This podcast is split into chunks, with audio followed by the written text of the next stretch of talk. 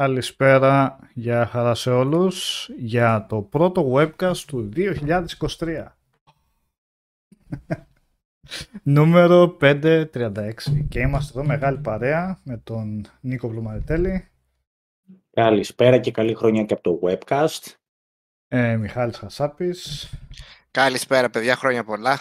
Αλέξανδρος Παπαδόπουλος από κάτω του. Καλησπέρα, καλή χρονιά. Κώστας Παπαμήτρο από δίπλα. Παιδιά, χρόνια από μένα, καλή χρονιά. Είσαι λίγο σιγά Κώστα, ε, χαμηλά η φωνή σου. Και, Α, το- Ωραία. Θα το δυνάμωσω. και Φτιάχνουμε Σάβας εδώ Καζατζίδης. Τεχνικά θέματα. Γεια σας παιδιά, γεια σας, καλή χρονιά. Καλή χρονιά, καλή χρονιά. Και να πούμε γεια εδώ στους Mr. Bill News, Γκάρετ, Λεοκάντο Κώστα, Σάβας Σκληρός, Ευάγγελος, Μαρία G, The Monsters, ε, Δαίμονα, Σόκου, Βάγκο Στέρν, Πάνος Ελές, Τζον JP, Γιώργος Βαϊλάκης, Γιώργος Τιτάκης, Πάνος Ντάγκοθ, Περικλής Κουκ, Τζος Πάρταν και όσοι άλλοι έχετε πει καλή χρονιά, καλή χρονιά παιδιά. Να είναι, θα είναι ένα normal έτος όπως να οριστεί ένα normal έτος. επα- Χωρίς εκπλήξεις βασικά, ας αρχίσουμε από εκεί, σαν, ε, σαν αφετηρία και μετά ας πάει και καλύτερα μακάρι. Δεν ήταν ένα normal έτος, ρε Νικόλα, για πες μου, δηλαδή, για να καταλάβω κι εγώ, έτσι, για να, να το φέρω λίγο. Το 2005, ας πούμε, ίσως ήταν ένα normal έτος το 2000. Τι είχε γίνει το 2005. Τίποτα, τίποτα. μάλλον, ξέρω εγώ. Ναι. Είχαμε πάρει τη Βασικά Eurovision. normal έτη Αυτό, ήταν όλα χα- πριν τις χαλαρώναμε από το Euro. Ναι. ναι. έτσι, ναι. Ξέρεις που ήταν normal έτος πλόμ. Ποιο; Το 98. Το 98 ήταν Το πολύ 98 δεν normal. ήταν με το Euro. Ή το 2000 ήταν. Ποιο Euro; Ποιο Euro, ρε; 2004. Το 2004 2004 το πήραμε το Euro. 2004, ναι. Όχι ρε, Euro κανονικό. Α, το 2000 ήταν. Euro κανονικό, όχι αυτό που πήραμε. Α, το, στο Βέλγιο, Βέλγιο-Ολλανδία που ήταν. Ολλανδία. Ναι, στην πρώτη... Ναι, ναι, με τη Γαλλία. Ναι, Αυτό ήταν ήταν, πριν. δεν συνέβη τίποτα. Δεν συνέβη Είχε τον- τίποτα. Στοίχημα παίζαμε. Δεν συνέβαινε ναι. τίποτα. Δεν συνέβη. Κάτσε, είχα... καταρχάς ήταν αλλαγή Millennium από μόνο του και αυτό ήταν... Ε, ναι, αλλά τα χοντρά είχαν γίνει με Γιουγκοσλαβία την προηγούμενη χρονιά. Οπότε Σωστά. Το Σωστά. 2000 ήταν ανάπαυλα. Το 2000 ήταν οκ, ναι, έχεις δίκιο τώρα που το λες. Δεν μου έρχεται κάτι έτσι ακραίο. Και το 2001 μας απασχολούσε να κάνουμε Να είναι να περάσουμε τα ευρώ σε, Ναι. τα δρα, οι δρα- τις δραχμές σε ευρώ. Σωστά. Βρέθηκε εύκολος τρόπος. Τα 100 Ένα έγιναν δώσε. ένα και τα λοιπά. ναι. Στα εύκολα, αλλά ποιος θα κάτσει να αγχώνεται για μετατροπές. και 502 και τα λοιπά. ναι.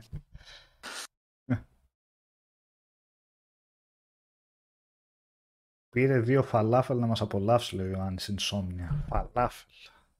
Πάρα πολύ ωραίο το φαλάφελ και υγιεινό. Ίσως θέλει θα... Όχι, πώς το λένε. Θέλει τη σώση αυτό Θάρρος. το Ξέρω εγώ, όταν έχεις Θέλει- τους γύρους από δίπλα να πάρεις το φαλάφελ. Αυτό είναι το Όχι, αν θέμα. το... Ε; Όχι, αν το... Μπορείς να κάνεις και ε, Τυλιχτό. με κρέατο φαλάφελ. φαλάφελ. Ναι, Να, ναι. Ναι, γιατί όχι. Αλλά είναι ωραίο, είναι ωραίο. Και χορταστικό είναι. Ρε, εσείς Ε, τώρα που είστε εδώ οι μορφωμένοι πολύ μαζεμένοι, για θυμίστε λίγο κάτι με τον Ασίμοφ. Άσχετο, αλλά θέλω να μου το θυμίστε. Μμ. ναι. Έγραψε μετά τα τρία πρώτα του Foundation, γιατί δεν θυμάμαι καλά τώρα, δύο sequel και μετά έγραψε τρία prequel και δεν το ολοκλήρωσε. Τα αρχικά του είναι τρία νομίζω. Τρία, οκ. Μετά από πολλά χρόνια έγραψε Τη δεκαετία άλλα του 80. τρία. Το ένα είναι το prequel και συνολικά έξι νομίζω είναι τα δικά του. Δεν έχει γράψει και δύο τα οποία είναι prequel του πρώτου Foundation που Νομίζω είναι με τον ένα Harry ήταν Sheldon. το prequel. Χα, δεν μπορώ να θυμηθώ. Το, ναι, το Harry Sheldon ένα. Δεν θυμάμαι αν Ένα είχε είναι. και, δε, αν και άλλο. Α, όχι, όχι. βλέπω. Το πρώτο ήταν που ήταν ο Harry Sheldon και ένα prequel που τον έδωσαν στα χρόνια της νιώτης, ξέρω εγώ. Πώς ήταν, ναι, ναι. Ε, πώς σου ήρθε τώρα αυτό; Κάτι είδα πρόσφατα, είδα ένα, ένα essay που λένε τώρα, διότι, πώς το λένε, τα μόνα YouTube βίντεο που βλέπω πλέον πρέπει να είναι essays, πρέπει να είναι μία ώρα για να κάτσω τον άλλο να τον ακούσω να μου πει τι θα πει, έτσι, όταν πει σε πέντε λεπτά μου ξεπετάξει. Και λέει για, το, για τα δομικά λάθη της σειράς του Foundation, έτσι, και το... Ε, έχει- της, της τηλεοπτικής. της τηλεοπτικής, της τηλεοπτικής, ναι. Α, Ναι. Καλά, Όσο, από ό,τι, ρε παιδί έχω, μου- από ό,τι ξέρω και από αυτά που έχει πει και ο Αλέξανδρος, ο Μιχαλησιάνος δεν πρέπει να πατάει πουθενά στα βιβλία η σειρά, έτσι και οπότε τι δομικά, αλλά ξέρω Το εγώ. πατάει, ρε, εσύ. Πατάει. Πάντως, ε, ε, Πλωμαρή, ε, αν Παρακαλώ. θέλεις να δεις πραγματικά σειρά, δηλαδή ε, με ένα, δύο, τρία, αν υπάρχουν ιστορίες που ανήκουν στο σύμπαν κτλ. ISFDB για να έχεις το κεφάλι σου ήσυχο. Α, γιατί λέει και Ε, για σειρές εκεί πέρα και τέτοια. Βέβαια, κατά τάση το βιβλίο ποια σειρά είναι, αν ανήκει σε κάποια σειρά, ποιο Ναι. Α, νούμερο το της άλλο σειράς είναι κατάλαβα. κτλ. Ναι, ναι, ναι, ναι. Τι εννοείς, Ε, νόμιζα ότι Α, γιατί είσαι- λέγαμε για τηλεοπτικές, μπερδεύτηκα. Τι... ο ISFDB, Ναι, ναι, Ναι, ναι. ναι. ναι. το, Ναι, ναι, το ξέρω. Α, ναι, ωραίο είναι αυτό. το Science Fiction Database, Μμμ. ναι. Ε, σου- σε, σε βγάζει δηλαδή από... Δηλαδή έχω βγάλει άκρη για Μούρκοκ, ας πούμε, εκεί πέρα, που δεν Οκ, βγάζει. άκρη. οκ, οκ, ναι, οκ. ναι. Οπότε το παλεύουν, καταλαβαίνεις. Μμμ. Ναι. Ε, τώρα, επειδή εγώ δεν έχω καμία επαφή με το Foundation, δυστυχώς, Έλα, ρε, δεν το περίμενα αυτό. ούτε κι εγώ, αλλά Μμ. γενικά, Ασίμοφ γενικά δεν τον είχα. Δεν είχα πολύ ασχοληθεί. Μόνο με διηγήματα, που έχει πολύ ωραία διηγήματα βέβαια. Ναι, οκ, Μην εντάξει, νομίζεις. το, το πρόβλημά του είναι αυτό. Ε, βγάζει φοβερές ιδέες στα βιβλία του, είναι εκπληκτικός, αλλά όταν πρέπει να γράψει χαρακτήρες είναι σαν φύλλο Α4. Είναι. Ναι, ναι, ναι. Και, και γι' αυτό είναι αδιανόητα δύσκολο να τις μεταφέρει στην τηλεόραση, διότι οι χαρακτήρες του δεν έχουν πολύ βάθος. Λοιπόν, βλέπω το πρώτο ήταν το Foundation του 51, μετά έβγαλε το βλέπεις Foundation τώρα; and Empire στο ISFDB που είπες. Αυτό το Α, είπες. μπράβο, ναι. Το Υπάρχει δω- από πάνω έκανε σε ένα έχω πολύ δει. ωραίο πράγμα. Μην το κοιτάς αυτό. Δηλαδή, σου το ανοίγει πρώτα σε chronolog- Ναι, chronological, το translation. ναι. ε, μετά awards alphabetical και μετά αν πατήσεις σε κάποιο, αν Ναι. πατήσεις, πάτα ας πούμε στο foundation το... Ναι, ναι.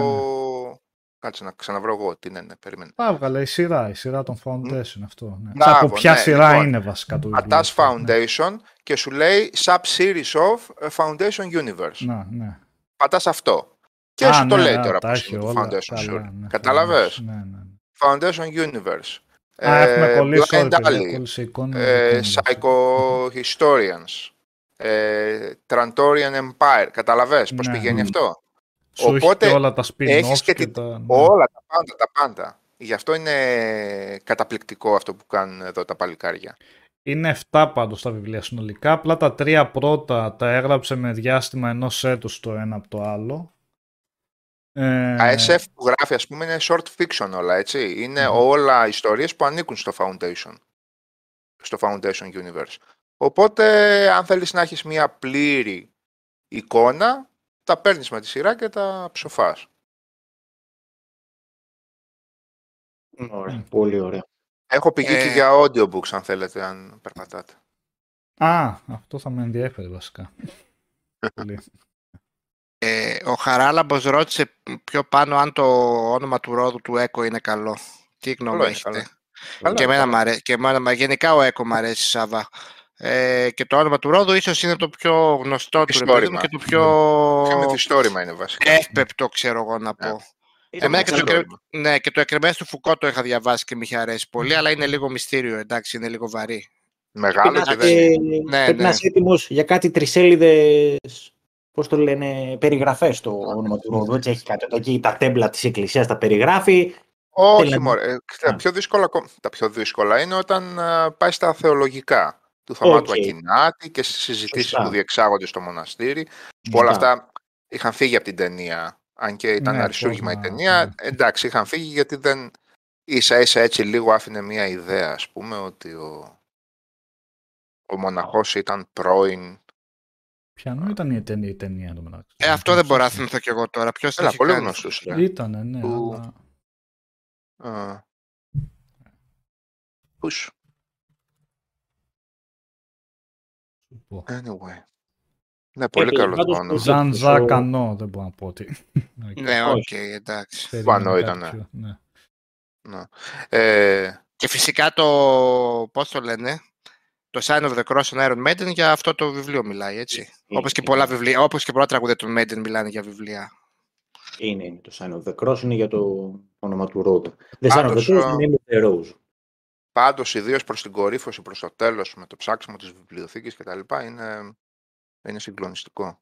είναι πάντως από τις κορυφαίες μεταφορές βιβλίου, έτσι, γιατί τώρα Μμ. περασμένη σε ταινία το πιάνει όλο πολύ καλά. Δεν Και αφήνει την- κάτι. Το φινάλε ναι. το αλλάζει λίγο. ε, Ναι, για να Ε, ήταν καλά, πολύ εντάξει. πιο τραγικό στο βιβλίο βασικά. Αλλά λίγο εντάξει τώρα, εύπεπτο. ναι, λι- ναι. Ναι, στο, στο, στο βιβλίο είναι. Ήθελες και ναι, μια λύτρωση ίσως στην Πολύ ταινία σκοτεινό. τώρα. ναι. Ναι. Οκ. Και ξέρεις Πολύ και, σκοτεινό. και μια ταινία τη βλέπεις και στα 12 σου και σου αρέσει, άλλα Μμ. πράγματα σου αρέσει στα 12. Στα 12 Ναι, μου ναι. άρεσε που ήταν ο άλλος που, που ήταν τυφλός και δεν γελούσε, κατάλαβες αυτά με Ναι. άλλα πράγματα εκτιμάς και στα 20 σου και στα 30 πάντα Έχει βρίσκεις να κάτι δώσεις, διαφορετικό ναι. και αυτό δείχνει Αρκετά πολλά πράγματα. γκροτέσκο. Μμ. Μμ. έτσι, με την, την, έτσι, τη βρώμα της εποχής, δηλαδή την ε, μεταφέρει καλά. Ναι. Τη μεταφέρει ωραία. Εγώ το νυχτερινή βάρδια ξεκίνησα. Νομίζω Σάββατο είχαμε αναφέρει την, τε- την άλλη φορά που είχες βγει, θυμάσαι; Ε, τα, τα διήγηματα. Ναι, ρε, δεν το είχα Α. διαβάσει αυτό και το Ναι. πιάσα τώρα. Ωραία, πολύ, πολύ μ' αρέσει. Και μ' Τα αρέσει, πρώτα ξέρεις, είναι αυτά, έτσι. Ναι, ναι. Ναι. Και απ' τη μία, ξέρεις, α- διαβάζεις έναν, έναν King ε, λίγο πιο πρώιμο, ρε παιδί μου, πιο έτσι φρέσκο, πιο, ε, πιο νεαρό, έτσι, πιο ενθουσιώδη, ξέρω εγώ πώς να το πω, ξέρεις. Ναι, ναι, ναι. Ε, και γενικά μου αρέσουν αυτά, ξέρεις, οι συλλογές διηγημάτων, γιατί είναι και ευκολοδιάβαστα, ξέρεις. Δεν, ε, μπορεί να διαβάσει ένα διήγημα, ξέρεις, σε, σε μισή ώρα και να το κλείσει το βιβλίο. αν Χωρίς δεν να έχεις σε χρόνο. δεσμεύσει για τέσσερις Μπράβο. μέρες, για δέκα μέρες το βιβλίο. Ναι. Μπράβο, μπράβο. Και ούτε ξέρω εγώ να έχεις να αγχώνεσαι αυτό που λες ότι δεν θα θυμηθώ τι γίνεται πριν ή ξέρω εγώ θα τον μπερδέψω. Ένα διήγημα είναι ένα διήγημα ολοκληρωμένο, ξέρω εγώ. Εντάξει, ξέρεις. Επίσης πάντα μου άρεσε αυτό ότι ξέρεις, σε 20 σελίδες ή σε 25 σελίδες θα σου πει μια ιστορία ο άλλος και δεν χρειάζεται 500 σελίδες για να σου πει μια ιστορία. Έτσι, Εντάξει, συμπυκνωμένα α- α- πράγματα. εκτό- Εκτός αν είναι νοβελέτ και εγώ δεν ξέρω τι που τα, που τα κατηγοριοποιούν λίγο οι αγγλοσάξονες. Δεν ξέρω Μμμ. κάποιοι άλλοι αν τα... Μμμ. ε, Ξέρεις όταν περνάει τις 100 σελίδες και αυτό μπορεί να είναι και μέσα... Την... Ναι. Ναι, μπορεί να είναι και αυτό ας πούμε μέσα σε συλλογή διηγημάτων και ούτω καθεξής. ναι. Δηλαδή, εγώ κάποια βιβλία που τα κοιτούσα σε audiobooks τώρα, για παράδειγμα, έβλεπα μέσα από συλλογές διηγημάτων ε, περι, ε, περι- αναγνώσεις που έφταναν τις δύο ώρες. Αλλά ήταν σε συλλογή διηγημάτων. Παράδειγμα, κοιτούσα το Taint, The Taint του, του Lamley και ήταν Ναι. το μόνιμο διήγημα που είναι, δεν, είναι, δεν το λες διήγημα ακριβώς, Θέλει ένα, μια μισή ωρίτσα με δύο ωρίτσες να διαβάζεις. Εντάξει, τα audiobooks γενικά είναι και πιο... κρατάνε λίγο παραπάνω, παίζει και Ε, μια ναι, γιατί ναι. ναι. ψηλοδραματοποίηση, μια πιο Έτσι, αργή έτσι. προφορική απόδοση. Δεν πάει το μάτι όπως τρέχει όταν διαβάζεις. Ε, οπότε αυτά, αλλά και αυτό το διαχειρίζεσαι πολύ πιο εύκολα από το να πεις ότι θα διαβάσω ένα κτίνος 600-700 σελίδων. Ε, σαφώς. Ναι, που δεν είναι ναι, και το πιο εύκολο πράγμα δηλαδή. Όπως το Romance of the Three Kingdoms που μου μπήκε τώρα ήδη να το διαβάσω και είναι 2.000 σελίδες αυτό; έτσι. Τι Ε, λέει, ξέρεις, το Dynasty Warriors βασικά, το 1400 βιβλίο αυτό που είναι... Α, ε, μάλιστα. που είναι σε μεγάλο βαθμό μυθοπλασία αλλά έχει και ιστορικά γεγονότα. Σε Αχα. αυτό βασίζεται το Dynasty Warriors, πολλά παιχνίδια βασικά, το Wulong που είναι να βγει τον Μάρτιο. Οπότε επειδή παίζουμε διάφορα παιχνίδια που έχουν να Αχα, κάνουν αυτό, ωραίο, λέω, γιατί να μην ωραίο. διαβάσω και Πολύ το ωραίο. αρχικό. Πολύ ωραίο. Το Warhammer, Three Kingdoms. Ναι. Το Warhammer. Α. Τι είναι; Μμμ. Μμμ. Εμπνέεται από εκεί. Ναι, Α. για την περίοδο των τριών βασιλείων είναι, ναι. Α, οκ. Ε, Το, το, το πρόβλημα υ- υπάρχει λίγο να ξεμπερδέψει το μυαλό σου τα ονόματα. Όταν περάσει αυτό το, Αυτό, το ναι. εμπόδιο και το barrier με τα ασιατικά, είναι λίγο από Γιατί μυθολογία να έχει διαβάσει. 2.000 χαρακτήρες ξέρω εγώ, ονόματα μέσα και χάνεις την... πα- δεν, δεν ξέρεις αρχικά, ειδικά όταν διαβάζεις ποιος, σε ποιον πρέπει να δώσεις προσοχή, ότι θα ξαναεμφανιστεί και σε ποιον όχι, γιατί καταπιάνεται με πάρα πολλές ε, με διαφορετικές παρατάξεις και διαφορετικά τμήματα σε κάθε παράταξη μέσα. Οπότε πρέπει να γίνεται ένα χάος εκεί μέσα. Ναι, Λουξ, θα Ναι, είναι δεν αυτό. είναι που λίγο λες, πιο- με τις δυναστείες πιο της σκόπιμο. Κίνας. Μμμ. σε αυτή την περίπτωση έτσι να έχεις μια εικόνα πριν μπεις σε κάτι που είναι σχεδόν λογοτεχνικό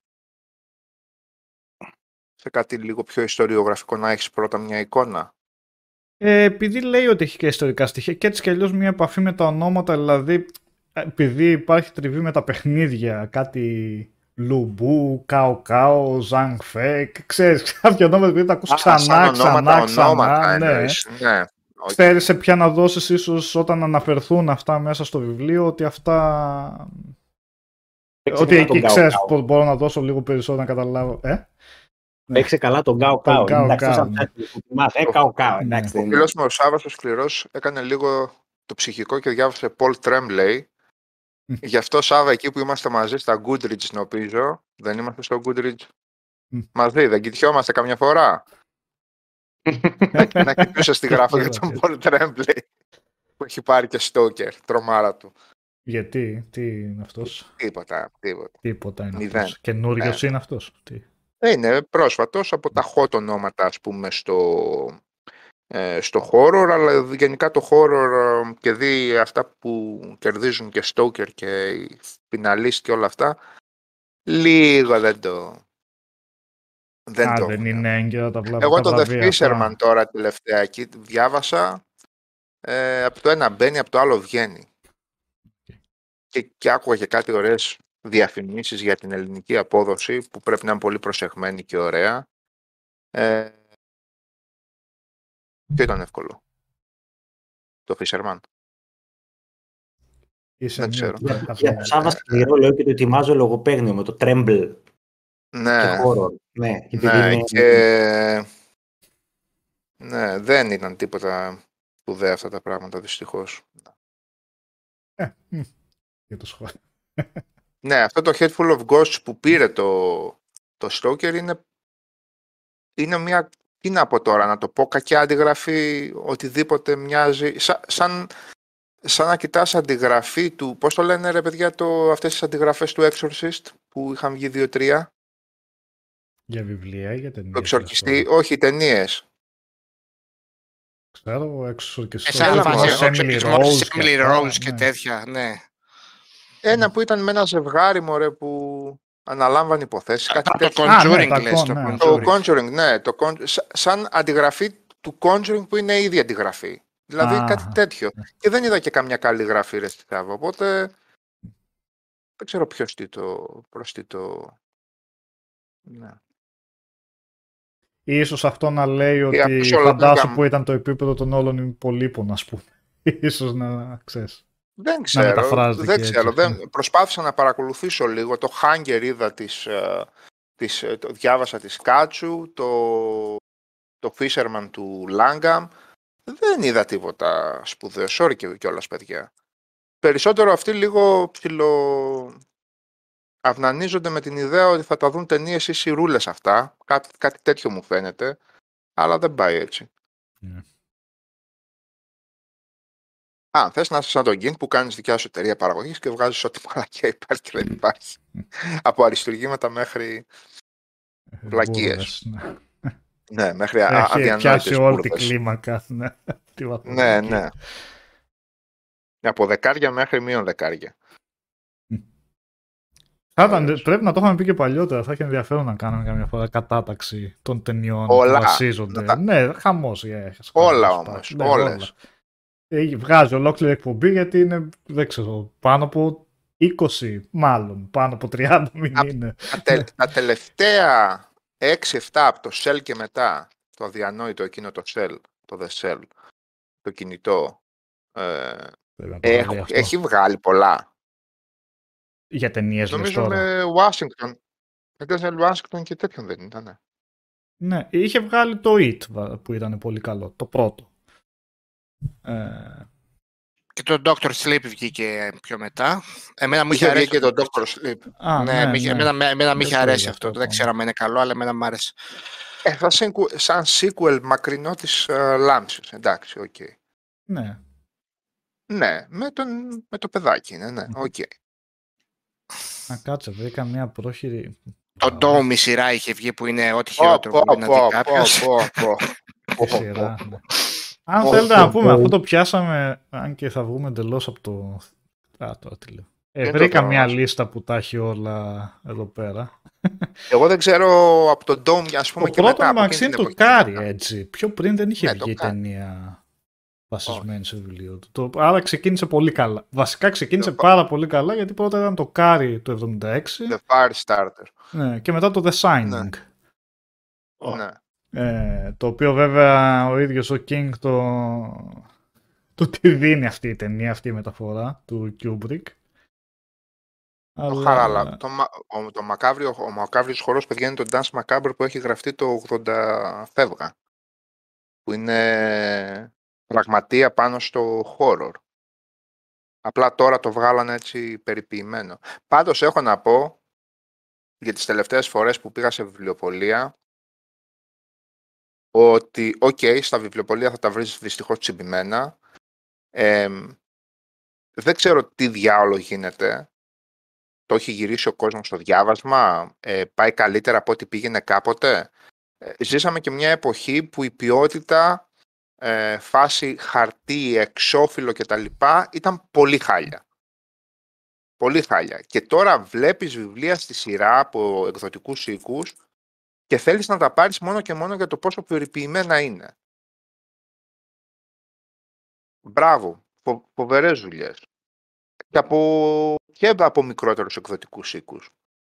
Χαίρεσαι να πιάνεις βιβλία στα χέρια σου, ρε παιδί μου. Φοβερή ποιότητα. Εντάξει, ξέρεις ότι η Σάβα μεταξύ και καλύτερο ότι πληρώνουν πλέον, δεν ξέρω πώς συνέβαινε και παλιά και οι μικροί και οι συγγραφείς πληρώνουν για να βγουν τα βιβλία τους. Ξέρω εγώ ίσως Όχι, να- τώρα σου λέω και για μεγάλες σειρές, και για μεγάλους μεγάλες. συγγραφείς και τα Για λοιπά. Ναι, μεγάλες. εντάξει, αυτά τα Οκ. συζητούσαμε, ναι.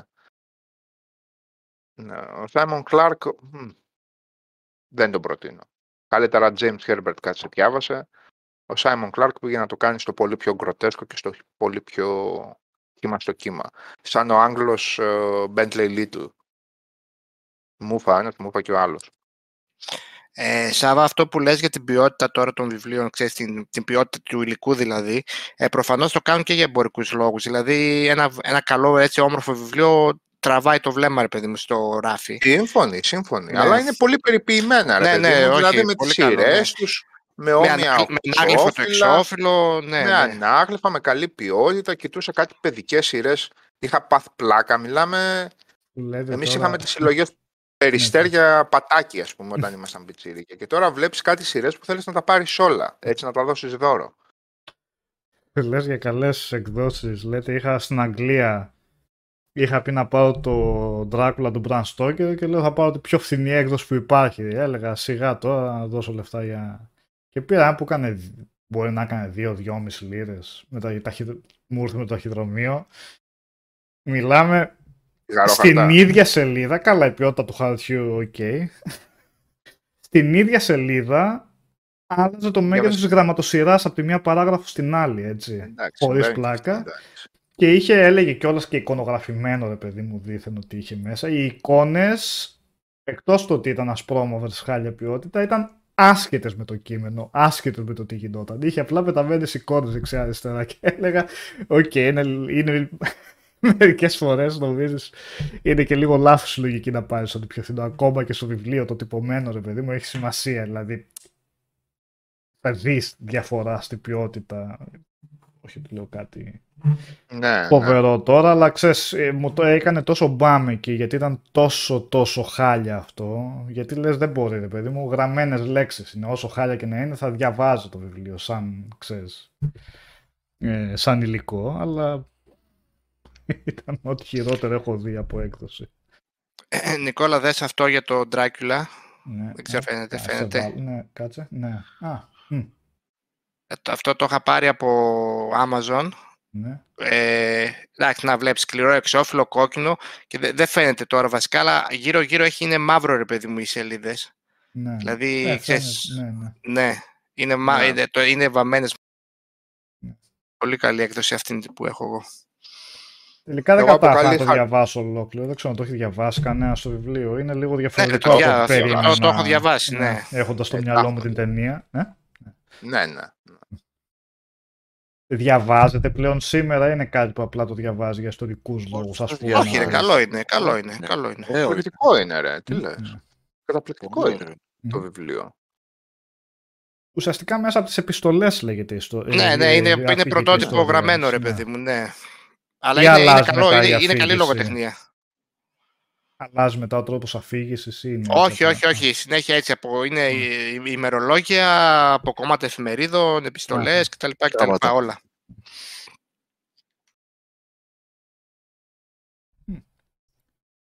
Εγώ έτσι ακ- καλό με, χο- με hardcover έκδοση τελευταία αυτό που πήρα ήταν το Annotated Lovecraft, Μμ.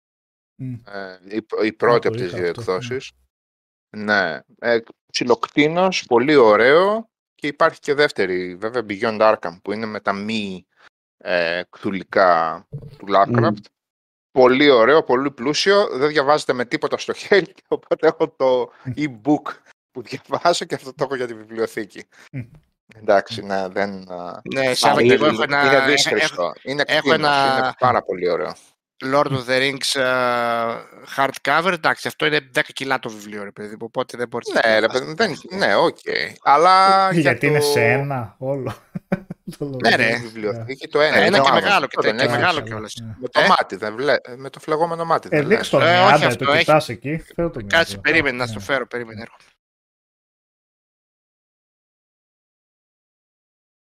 Εγώ τώρα στα, μάλλον, επειδή πήγε 80, ενε- 92 ευρώ στο Book Depository, μάλλον θα πάρω την τετράτομη την έκδοση με, το, με του Alan Lee τις ε, ζωγραφιές, Για που είναι ποιος; πάρα Ε, πάρα πολύ καλό. Για Lord of the Rings μαζί με, με Hobbit.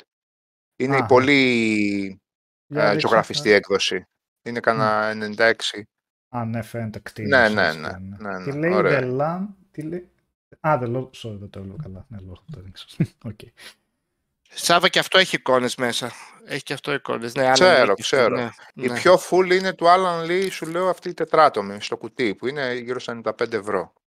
Καλή φάση το Book Depository. Εντάξει, τα έχει λίγο πιο ακριβά. Στην Αμερική τα βρίσκεις πολύ πιο φθηνά, αλλά τα στέλνει χωρίς να υπολογίζει ταχυδρομικά, χωρίς τίποτα. Ε, είναι σημαντικό Οπότε- αυτό, σίγουρα. Ναι, το τσιμπάς εκεί πέρα, πόσο λέει 15, βάζεις PayPal 15 και γεια σας. Και Ούτε πόσο κοιτάς καιρό πότε σου θα σου έρχονται; έρθει. Εμένα μέχρι τώρα έξι μου έχουν έρθει από αυτούς, από Silverback, σε ξεχωριστά πράγματα. Σε κάνα 20 ημέρο είναι εδώ. Τρεις εβδομαδούλες θέλει. Α, παίρνει το χρόνο. του. Ε, Αλλά ναι. οκ, εντάξει. Ναι, ναι. Μικρό το κάτι. Σιγά δεν Ναι. κάηκαμε, δεν θέλουμε να το, το, το έχουμε και το διαβάζουμε αυτό. Για το τέτοιο το παίρνουμε. Για το θεαθήναι το παίρνουμε. Ναι. Εγώ ξαναδιάβασα την τριλογία του Liu Cixin, το σκοτεινό δάσος, άμα θέλετε έτσι, για sci-fi horror. Δεν ξέρω στο το διαβάσει. Όχι, δεν το ξέρουμε καθόλου. Τι είναι Ναι. αυτό; Αυτό είναι μια τριλογία του ενός Κινέζου sci-fi, science fiction συγγραφέα, Ναι. όπου, όπου ουσιαστικά μέσα σε άκρης τώρα, πώς να- να μην δώσω spoiler, σου λέει, τι λέει το σκοτεινό δάσο ότι στο δάσος του διαστήματος σου πρέπει να μένεις κρυμμένος. Μόνο αυτό θα πω. Και από εκεί και πέρα να μην σε βρίσκουν, κατάλαβες, ότι δεν είναι καλό που σε βρίσκουν ή δεν σε βρίσκουν οι, οι εξωγήινοι. Καλό είναι γιατί βλέπεις μία, εξής, φεύγεις λίγο από το δυτικό, ξεκινάει κιόλας και με την επανάσταση την, α, την πολιτισμική που Wow. έγινε στην Κίνα τότε, οπότε το Μμ. πιάνει από εκεί πέρα. Δηλαδή, βλέπεις μια διαφορετική βάση από ό,τι θα σου δώσει ένας δυτικός συγγραφέας για να Α, με προχωρήσει. τα βασανιστήρια, αυτά το έχω ξεκινήσει αυτό. Αλλά Ε, ναι, βασανι... ναι, οκ, ναι. η πρωταγων... ναι. Είναι τρία βιβλία. Ε, Τι εντάξει, εκδόση είναι αυτό, Νίκο. σελήνη. Σελήνη. Αυτοί έχουν Αυτό βγάλει είναι- και άλλα τώρα τελευταία στο, ξέρεις, και sci-fi και horror. Είναι Είναι ξεκίνησε και βγάζαν και του Witcher έτσι τώρα οι εκδόσεις. Α, μπράβο. Μου φαίνεται είναι και αραβευμένο, είναι αρκετά γνωστό βιβλίο, δεν είναι δηλαδή σιουρίλα. Ε, και πώς το λένε, τι θέλω να σας πω πάνω σε αυτό, αλλά έχει και αρκετό hard, hard science, έτσι. δηλαδή πρέπει να έχεις και μια, έτσι, μια απλή έστω κατανόηση του μακρόκοσμου και του μικρόκοσμου για να μην χαθείς εντελώς. Οι περισσότεροι φαντάζομαι από εδώ έχετε. Οπότε θα μπορέσει να το παρακολουθήσεις. Η μάνα μου, ας πούμε, δεν μπορούσε να το παρακολουθήσει αυτό το βιβλίο που της το έδωσα. Τα χάσε, ρε παιδί μου, επειδή δεν έχει καμία σχέση με, με διάστημα, με φυσική. και με έναν καλά. επιδερμική σχέση, μου, αλλά ξέρεις, να μπορείς να μην χάνεσαι στη μετάφραση που λέμε. Ξεκάθαρα. Αλλά πολύ ωραίες ιδέες μέσα. Και αυτός το ίδιο Σάβα όπως, ε, και παιδιά όπως ο Ασίμου. Δηλαδή, εντάξει, μην περιμένεις από χαρακτήρες να βρεις τίποτα σπουδαίο, αλλά οι ιδέες του είναι τρομερές που παρουσιάζει μέσα στο βιβλίο και πολύ πρωτότυποι. Και, και μια τρομερή παρουσίαση των, ε, της τέταρτης διάστασης η- για να την οπτικοποιήσει, να την αντιληφθείς όπως τη βλέπεις ο συγγραφέας. Γενικά πολύ δυνατή η τριλογία. Και είναι και στα όρια του horror. Science fiction horror δηλαδή. Νίκο, τα άλλα είναι το πρόβλημα των τριών σωμάτων και το τέλος του θανάτου. Πολύ σωστά. Ναι, τα βλέπω τώρα από το, στη σελήνη στο τέτοιο του. Ε, Και τα τρία θα τα πάρεις έτσι, γιατί είναι με, χα- με cliffhanger άμα θες να τα Οκ, διαβάσεις. οκ.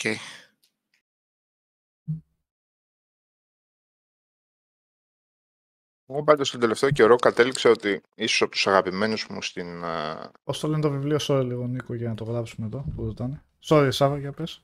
Ναι ρε, όχι. Νίκος. πες. Ε, Το βιβλίο, πώς το λένε.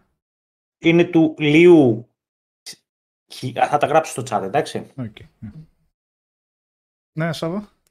Ε, απλά μετά, έτσι διαβάζοντας πολλά διηγήματα κατά κύριο λόγο, ε, τελικά καταλήγω στο ότι ένας πραγματικά από τους αγαπημένους μου συγγραφείς στην επιστημονική φαντασία και με τόσο πέρα μετά, μετά από τον μεγάλο Σάιμακ ή Σίμακ που τον λένε πολλοί, Κλίφορντ Σίμακ, είναι ο Φρέντερικ Πολ. Δηλαδή δεν έχω διαβάσει ένα διήγημά του, ρε παιδί μου, μία ιστορία του που να μην χαμογελάσω λίγο με τους χαρακτήρες, δεν, δεν, λέ- δεν γράφει χιουμοριστικές ιστορίες, αλλά αυτό, αυτό που- το βασικό του είναι να, να δημιουργήσει έναν χαρακτήρα και μετά δημιουργεί όλα τα υπόλοιπα. Δημιουργεί χαρακτήρες, περσόνες που κινούνται μέσα σε κόσμους που περιγράφει από εκεί και πέρα. Ε, και ο δεύτερος που είναι πιο πρόσφατος και που πραγματικά κόλλησα με αυτόν ε, και δεν έχει μεταφραστεί ποτέ στην Ελλάδα είναι ο Swanwick ο Μάικλ Σουάνουικ, που έχει εκπληκτική, εκπληκτική γραφή, πραγματικά. Μια επανάληψη, Σάβα, λίγο του συγγραφείς, αν μπορείς. Ο Φρέντερικ Πολ είναι ο ένας, Μμμ. κλασικός, ο παππούς της science fiction είναι, δεν είναι. Πολ, έτσι, με, όχι Μμμ. Πολ, Το Παύλος, έβαλα και στο P-O-H-L. Ναι. chat. Και ο άλλος είναι ο Swanwick. Ο Μάικλ Swanwick που είναι καταπληκτικός.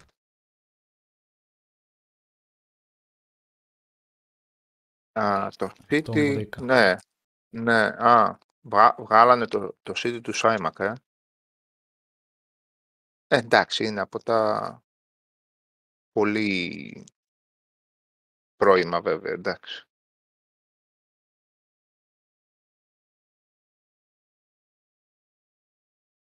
Ναι. Ο Πολ είναι πάντως διαμάντη. Δηλαδή διαβάζεις ένα πράγμα 20 σελίδων και έχεις φύγει πιο πλούσιος από το να κάτσεις να διαβάσεις 7 βιβλία από σύγχρονες σειρές επιστημονικής φαντασίας που απλά γράφουν και γράφουν και γράφουν και γράφουν. Και δεν ξέρω τι διάολο γράφουν πραγματικά. Ό,τι έχω διαβάσει από, από πολύ σύγχρονα με κουράζει απίστευτα όταν είναι σε μορφή μυθιστορήματος. Όταν είναι σε μορφή διηγήματος, όχι.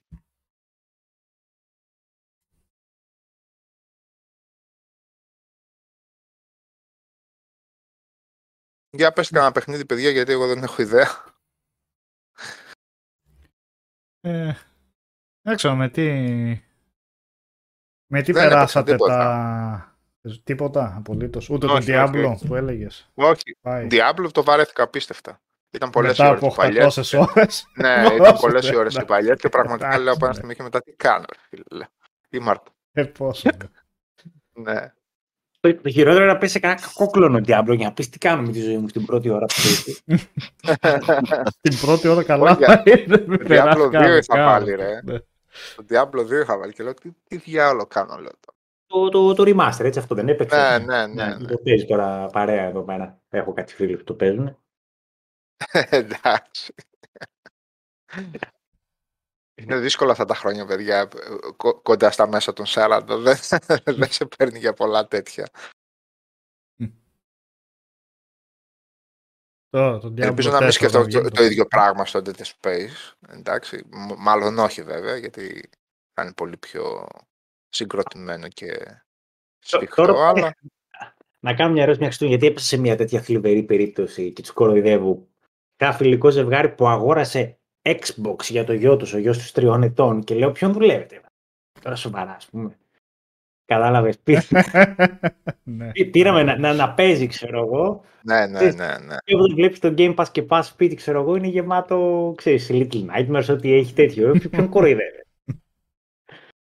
Δεν είναι από τις καλύτερες δικαιολογίες. Δικαιολογία. Έτσι. Ναι, ρε, όπως Ναι, αγοράζαμε κομπιούτερ παλιά για το σχολείο το παίρνω. Για το σχολείο. Ναι, τις για τις εργασίες. εργασίες. Ναι, ναι, για τις εργασίες. τις εργασίες. Τρομάρα μας. Ναι. Βάλε μια 980 πάνω για τις εργασίες. ναι. Τρισδιάστατο θέλω το Word, ξέρω εγώ. να βγαίνει. Ε, Τι έχουμε, έχουμε σχολιασμό για το 22 δεν έχουμε σήμερα, Νικόλα. Τα καλύτερα κτλ. Ε, δεν έχουμε ακόμα, γιατί υπάρχει ψηφοφορία στη σελίδα, αλλά δεν μας έχει πει ακόμα τα αποτελέσματα ο Αλέξανδρος. Θα βγει μέσα στην εβδομάδα. Ναι, δεν θυμάμαι τώρα πότε ακριβώς θα βγουν τα Εντός της αποτελέσματα. εβδομάδας. Εντός της εβδομάδας Ναι, είναι ναι. από ό,τι ξέρω. Ε, από εκεί πέρα, δεν ξέρω, τις γιορτές είχατε κάτι που ασχοληθήκατε. Εγώ έπαιξα το Astalon πολύ. Το φόβ, πιο φόβι. Οκ. δεν την πάλεψα για παραπάνω, το έκανα stream. Ε, το Άσταλον που έλεγε ο Οδυσσέας ότι ήταν ε, του άρεσε πάρα πολύ. Αυτό εντελώς 8-bit, ε, ξέρεις, pixel art, 8-bit φάση NES, εικαστικό αλλά όμορφο, το κάνω ωραίο με ωραία background και με πολύ ιδιαίτερη Metroidvania συνταγή και roguelike στοιχεία. Έχεις τρεις χαρακτήρες και μπορείς να τις αλλάζεις όταν πηγαίνεις στην αντίστοιχη bonfire ας πούμε. Ένας μάγος, ένας τοξότης και ένας ας πούμε υπότης. Ε, χωρίς άλογο. Ε, ανέβαλα- και κάθε ένας με τις δικές του ικανότητες έχει φοβερό level design, πάρα πολύ έξυπνο και σε οδηγεί στο να εξερευνήσεις όλο, όλο τον κόσμο και είναι και αρκετά συμπαγές έτσι, δηλαδή κάνα το δεκάωρο εκεί πέρα δεν... καλά είναι και αυτά, χρειάζεται κάθε Metroidvania να είναι 20-30 ώρες ξέρω εγώ. Αυτό δεν έπαιξα κάτι. Το Chained Echoes δεν θυμάμαι αν είχα πει τελευταία φορά το τερμάτισα γι' αυτό 60 ώρες πόσο έφτασε.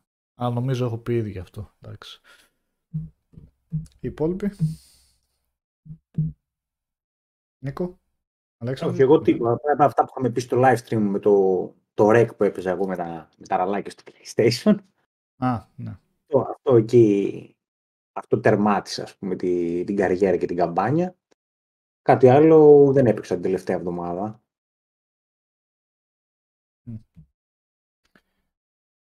Ε, Μιχάλη; Το Returnal που έκραζα.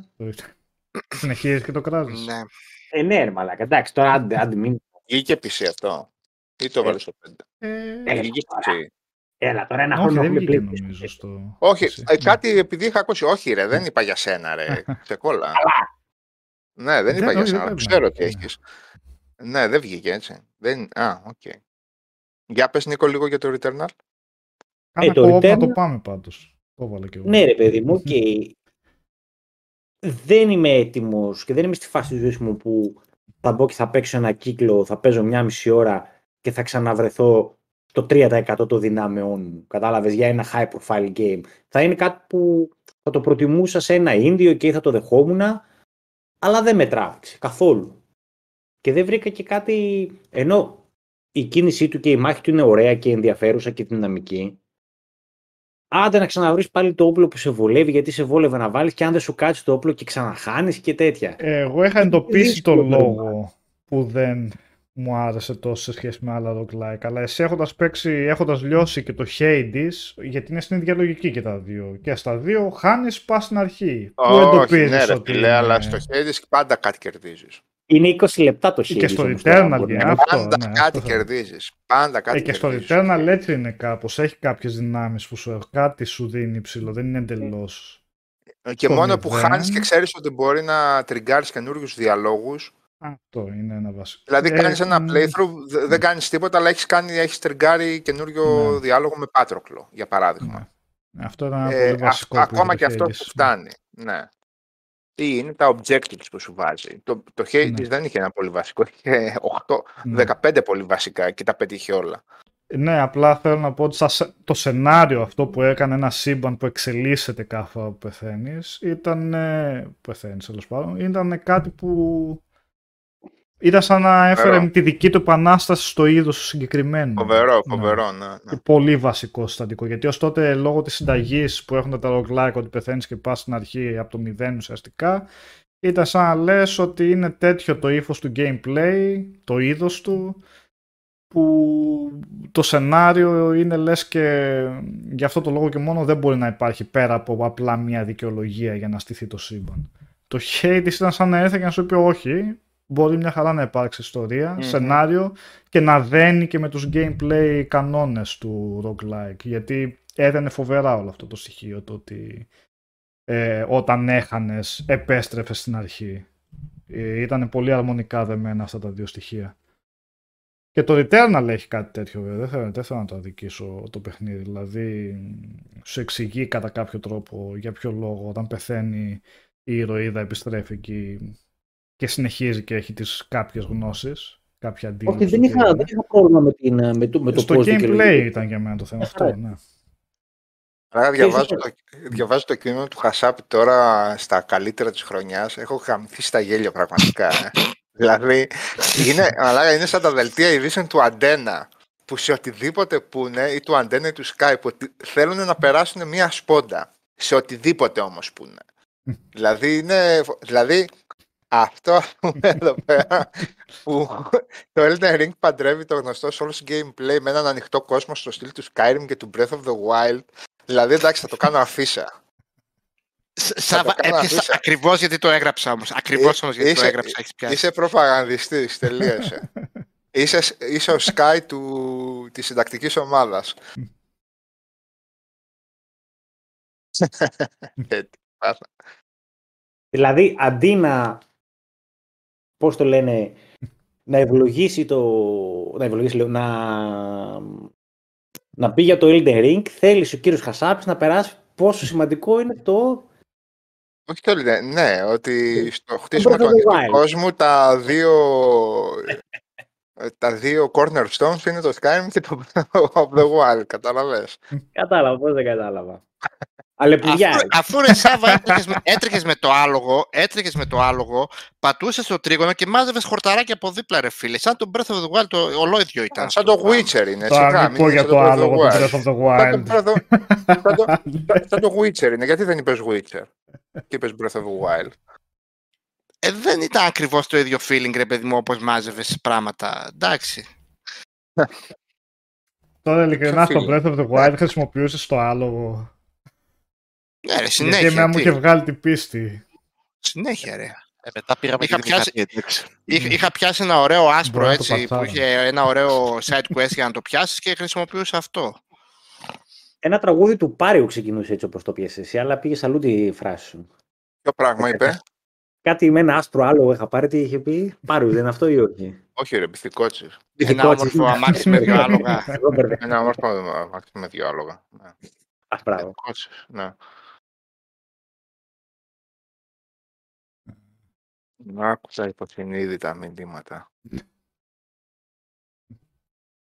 Για το Mario Kart που έβαλα δεν έχεις να πεις κάτι. Για... Ε, αυτό ήταν στην πρώτη που χάθηκα για πέντε λεπτά και δεν μπορούσα να μιλήσω. αυτό είναι. Πλήγηκε. ό,τι, ό,τι ευχαριστιέται ο καθένας, παιδιά. Ναι. ό,τι γεμίζει με χαρά την, α, το απόγευμά του.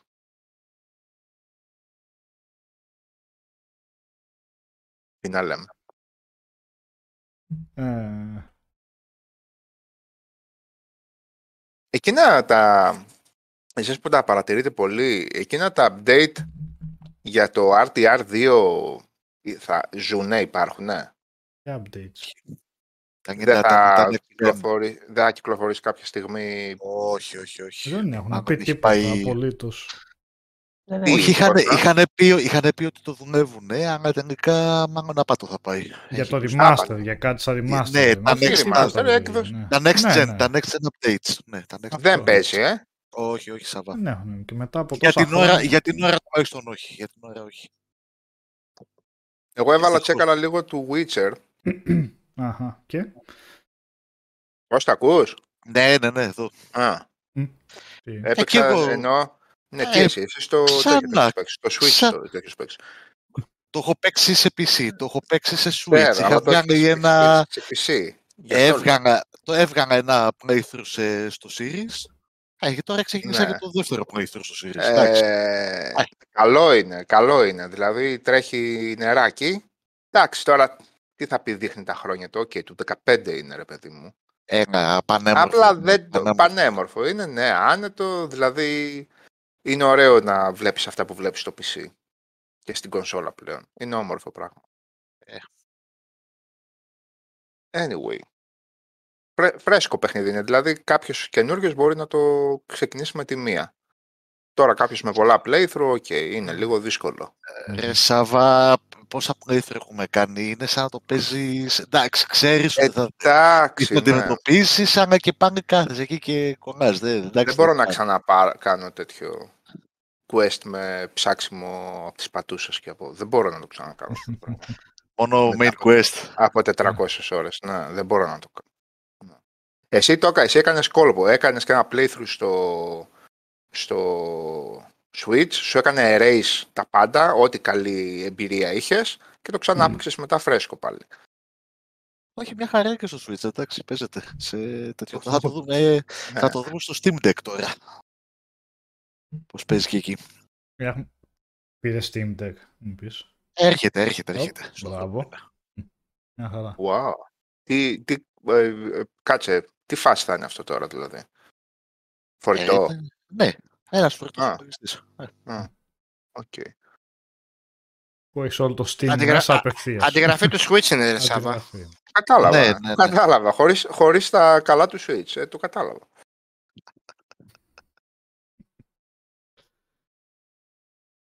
Ε, Σωτής ρωτάει Still Rising άμα παίξαμε. Το έπαιξα εγώ κάνα δεκάωρο, αλλά με κούρασε λίγο. Είναι αυτό βασικά αν θυμάστε με τα automatons στην ε, Γαλλική Επανάσταση, Souls-like.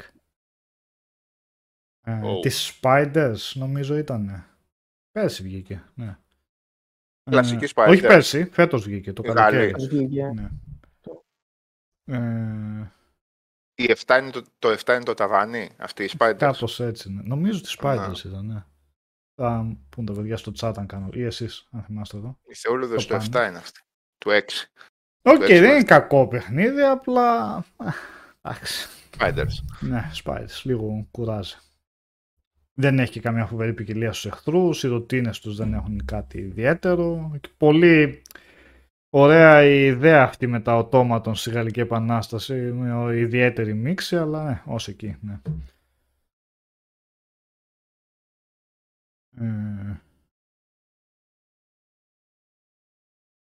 Ωραία. Θέλετε, ε, έχει το Games Industry όπως και κάθε χρόνο έτσι και φέτος έβγαλε τα στοιχεία του 22 από άποψη πωλήσεων, πώς τα πήραν τα retail, πώς τα πήραν ε, τα digital, αν θέλετε να ρίξουμε μια ματιά. Πάμε. Γιατί όχι. Ναι. Ναι, εγώ μέσα δεν... ε, Ωραία. Λοιπόν, βάζω την πρώτη εικόνα για να την ανοίξω και εγώ να την βλέπω. Θα μου πείτε αν φαίνεται καλά. Θα την ανοίξω πιο μεγάλο για να μπορώ να το βλέπω, όπως είναι τα παράθυρα εδώ. Έχει Ε, και το, α, και το περσινό δίπλα, έτσι. Πολύ ωραία. ποιο; Έχει Το- και το περσινό δίπλα. Ναι, τα έβαλα δίπλα και τα περσινά. Βλέπετε αριστερά το 22, δεξιά το 21. Ε, οπότε βλέπουμε μια μικρή αύξηση το 22 στα συνολικά έσοδα. Ε, τώρα εδώ λίγο με μπερδεύει να πω την αλήθεια το, με το μείον 4,3% που λέει year on year τέλος πάντων θα έπρεπε να ήταν θετικό το νούμερο αλλά εν πάση περιπτώσει 184 άμα. δις Μ; στο κέντρο πού που, σε- βλέπεις Ναι. γιατί πέρσι ήταν 180 δισεκατομμύρια τα έσοδα, Ε; φέτος ήταν 184 το 22. Γιατί δηλαδή. βάζει τέσσερα, έχεις ένα δίκιο σε αυτό. Κάτι... Τι βάζει, μήπως υπολογίζει και τίποτα την αξία του χρήματος. Βάζει και κάτι Μπορεί, τέτοιο. Δεν ξέρω. Δεν το επεξηγεί πουθενά. Ε, Market value. και για να δούμε λίγο τα ποσοστά καλύτερα. Boxed versus digital. Όχι, αυτό είναι παρακάτω. Sorry λίγο, να δω τα... Ε, Browser PC Games 2.3 Browser PC billion, ρε. games, ναι, ναι. Μόνο. Console games το 28% των εσόδων ήταν αυτό, το 28% του κομματιού. Το 50% της πίτας ήταν από τα mobile games. Έτσι. Δηλαδή 28% τα console games, 50% ναι. Και 21% τα, τα παιχνίδια του για PC. Συνολικά δηλαδή ήταν μοιρασμένα 50-50 τα mobile games με όλα τα υπόλοιπα παιχνίδια, κονσόλες και PC. Ε, και πέρσι, το οποίο είναι μια μικρή μείωση όπως βλέπουμε σε σχέση με πέρσι, γιατί πέρσι το 52% των εσόδων ήταν στα, στο mobile gaming. Εντάξει, φέτος δεν είχε καραντίνα, βγήκε και ο κόσμος λίγο έξω, περπάτησε, έπαιξε και κάνα μπάσκετ, ξέρω εγώ. Κάνα τέτοιο. Ε, αλλά πάμε στο δεύτερο slide. Με προ-καραντίνα έχει τίποτα; Ε, θα πρέπει να τα βρω τώρα, δεν έχω... Πρέπει, παλιό ναι, δίσκο θα έχει μέσα. ενδιαφέρον πάντως. Ε, εδώ πέρα βλέπουμε τη διαφορά, σε αυτό το slide, τις διαφορές μεταξύ retail και digital. Ε, συνολικά η πίτα από τις ε, πωλήσεις ήταν το 5,8% ήταν στα, ε, στα κουτάκια retail, το 94,2% στα ψηφιακά. Ε, ενώ πέρσι το 21 ήταν το 6,6% ε, της μερίδας ήταν στα, στο retail. Οπότε το retail έπεσε ε, ακόμα λίγο. Εν τω μεταξύ λέει στα, στα PC έχει boxed, έχει retail 2% των πωλήσεων. Εγώ απορώ πως υπάρχει καν και αυτό το 2% στους υπολογιστές να πω την αλήθεια. Πλέον. Ποιος παίρνει... Δεν ξέρω καν αν Α, κάποιος τον... αχ- Πώς Ε; Είναι συλλεκτικές τίποτα. Ναι, ναι, Μπορεί, ναι. μπράβο αυτό. Και όσον αφορά τους, τις κονσόλες, ε, το 28% ήταν σε retail, το 72% ψηφιακά. Και το retail, το 22% έχει μια αύξηση σε σχέση με το 21%, γιατί στο 2021 ήταν το 22,7%, ενώ το 22% είναι το 28%. Ε, ξέρω εγώ, ίσως εδώ έχει να Είναι κάνει. πάντως υψηλό το retail των, α, των κονσολών, έτσι. Ορίστε. Το, το retail της κονσόλας παραμένει ψηλά. Ναι, Το Πάει, retail, κάθε το σχέση box, με- συγγνώμη. ναι, ναι, Το box, το box. αυτό, ναι. Πιο σωστά, ναι. Ε, μετά πάμε μισό λεπτό. Ε, στις περισσότερες πωλήσεις, αν καταφέρω να το ανοίξω και εγώ το slide. Ε, εδώ βλέπουμε ενδιαφέρον στατιστικά, ε, ενδιαφέροντα... Ε, ε, τι πατάω, μισό λίγο. εδώ. Στο Ηνωμένο Βασίλειο, πολύ σημαντική αγορά βέβαια, ε, πρώτο το FIFA 23 βέβαια και πέρσι ήταν το FIFA 22 βασικά. You don't say. You don't say. ναι. Ε, το Modern Warfare στην δεύτερη θέση, Pokemon Legends Arceus στη τρίτη, Horizon Forbidden West, βέβαια εδώ από ό,τι ξέρω κλέβουν λίγο γιατί για το Forbidden West ε, ουσιαστικά έχει να κάνει και το, πες το, το bundle, ε, υπολογίζει και τα bundles ε, που ήταν μαζί με το Horizon. Ε,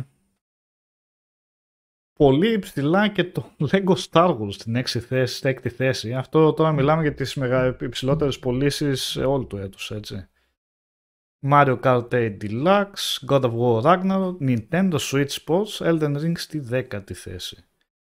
Ε, μετά η Απο- ε, Αμερική πρώτη θέση στο Call of Duty Modern Warfare 2, ε, δεύτερη Elden Ring, πολύ σημαντικό. Το πιο ενδιαφέρον έχει βασικά να δούμε βέβαια την Ιαπωνία το πώς πάει, γιατί άμα δείτε οι 9 από τις 10 θέσεις είναι όλες από, από Switch, έτσι. Ένα άλλο σημάδι το πόσο ισχυρή είναι αυτή η κονσόλα και δεν το ξέραμε, αλλά ε, μόνο το Elden Ring που είναι στη 10η θέση.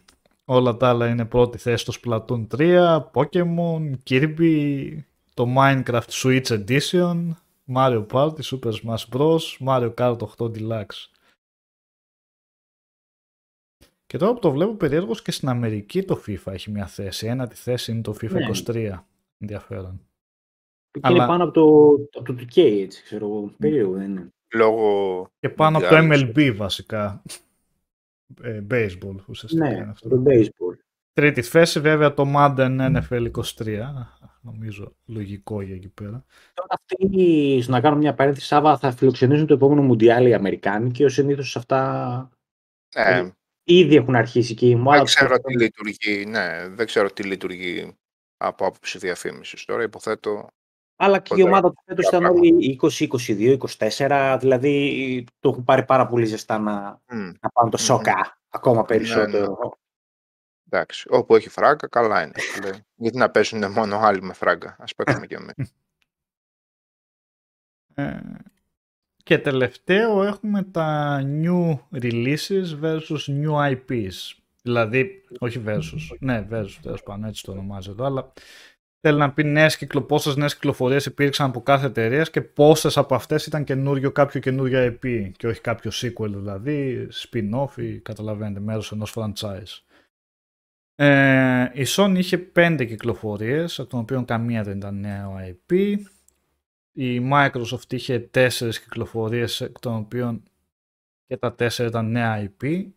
Τώρα ποια εννοεί ακριβώς, το Pentiment φαντάζομαι. Ε, το Ground ήταν το εννοεί ως νέα κυκλοφορία. Δεν μπορώ να σκεφτώ αυτή τη στιγμή άλλα. Ε, η Nintendo είχε 10 κυκλοφορίες εκ των οποίων κανένα νέο IP. Η EA 6 κυκλοφορίες και κανένα νέο IP. Η Take-Two 9 και 3 νέα IP. Ubisoft 4 κυκλοφορίες και εκ των οποίων ένα IP καινούριο. Και η Activision 3 κυκλοφορίες χωρίς κανένα ε, νέο IP. Μας έχει φάει πρωτοπορία. Ναι, εντελώς. Και πέρσι βέβαια δεν ήταν πολύ καλύτερα. Απλά πέρσι Καλά, ναι, δεν το. η Sony είχε βγάλει δύο νέα IP, το Returnal και. Ποιο άλλο. Δεν μπορώ να θυμηθώ.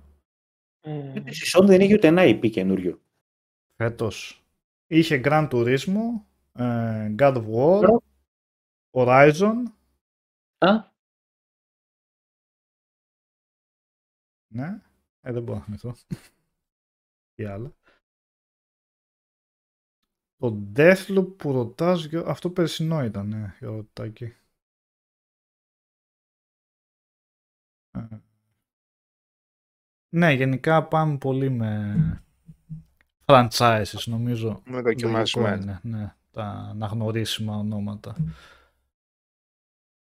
Ε, αυτά από κάποια στατιστικά έτσι του έτους που μας πέρασε. Που έτσι κι αλλιώς από άποψη ποσότητας ήταν λίγο περιορισμένη η χρονιά, από άποψη ποικιλίας. Αυτό το συνειδητοποίησα εγώ προσπαθώντα όταν κάναμε τη λίστα για τα. ο καθένας βασικά για το άρθρο της τακτική ομάδας που έγινε για τα πέντε καλύτερα παιχνίδια του έτους, ότι προσπαθούσα να. Μάλλον όχι τόσο αυτό, όσο την ψηφοφορία που έβαλε ο Αλέξανδρος που κάνει το πόλο όπως κάθε χρόνο με, τα, με όλες τις κατηγορίες διαφορετικές για να επιλέξουμε τα καλύτερα παιχνίδια, ότι σε πολλά σημεία δεν μπορούσα να βρω τέταρτο ή πέμπτο ας πούμε, γιατί δεν ε, ήξερα κάποιο πραγματικά αξιόλογο, ακόμα και αν είχα παίξει δεν μου πήγαινε να πω ότι α, ναι, αυτό είναι το 4 τέταρτο καλύτερο που έπαιξα, ξέρω, κάτι, τέτοιο, γιατί απλά δεν ήταν κάτι ιδιαίτερο. Το Distraction All Stars και αυτό το βάλα λίγο να το. Α, το σαν νέο IP που λέει και ο Μιχάλης. Mm. Ήταν το περσινό. ναι. Ε,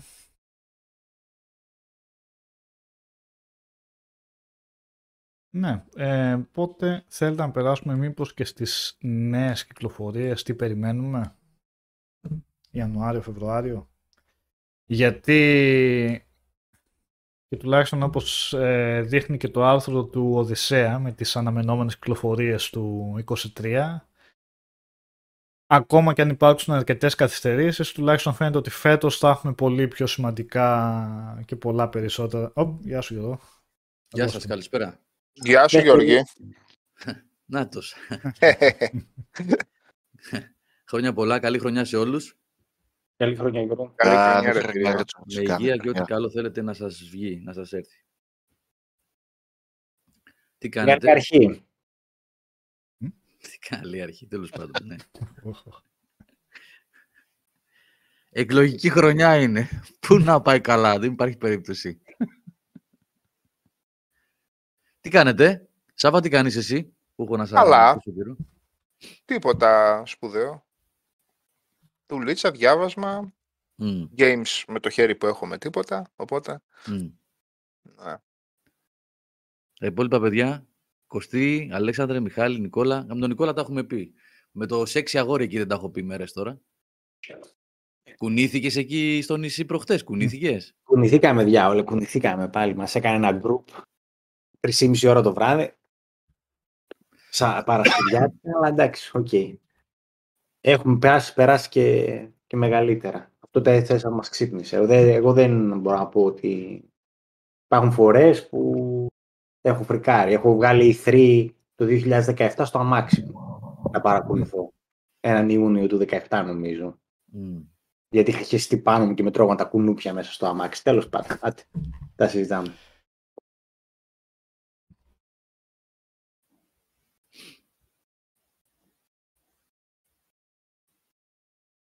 Άντε, τι Τι λέγατε. τα σας συζητάμε έκοψα, και δεν κάτι- συζητάμε τίποτα. Κάτι στατιστικά είδα, κάτι... Ε, αυτά τα συζητάτε τα, είναι τα και είπαμε τα λογικό. στατιστικά. Τα είπατε. Για κυκλοφορίες λέγαμε. Τώρα να πάμε για Ιανουάριο, Φεβρουάριο. Έχει πολύ πράγμα από εδώ και πέρα, ναι. Από τις 10-15 Γενάρη και μετά έχει πολλά. 10, βασικά 10 είναι αύριο. Ναι, αυτό έλεγα βασικά, ότι σε σχέση με πέρσι που υπήρχε...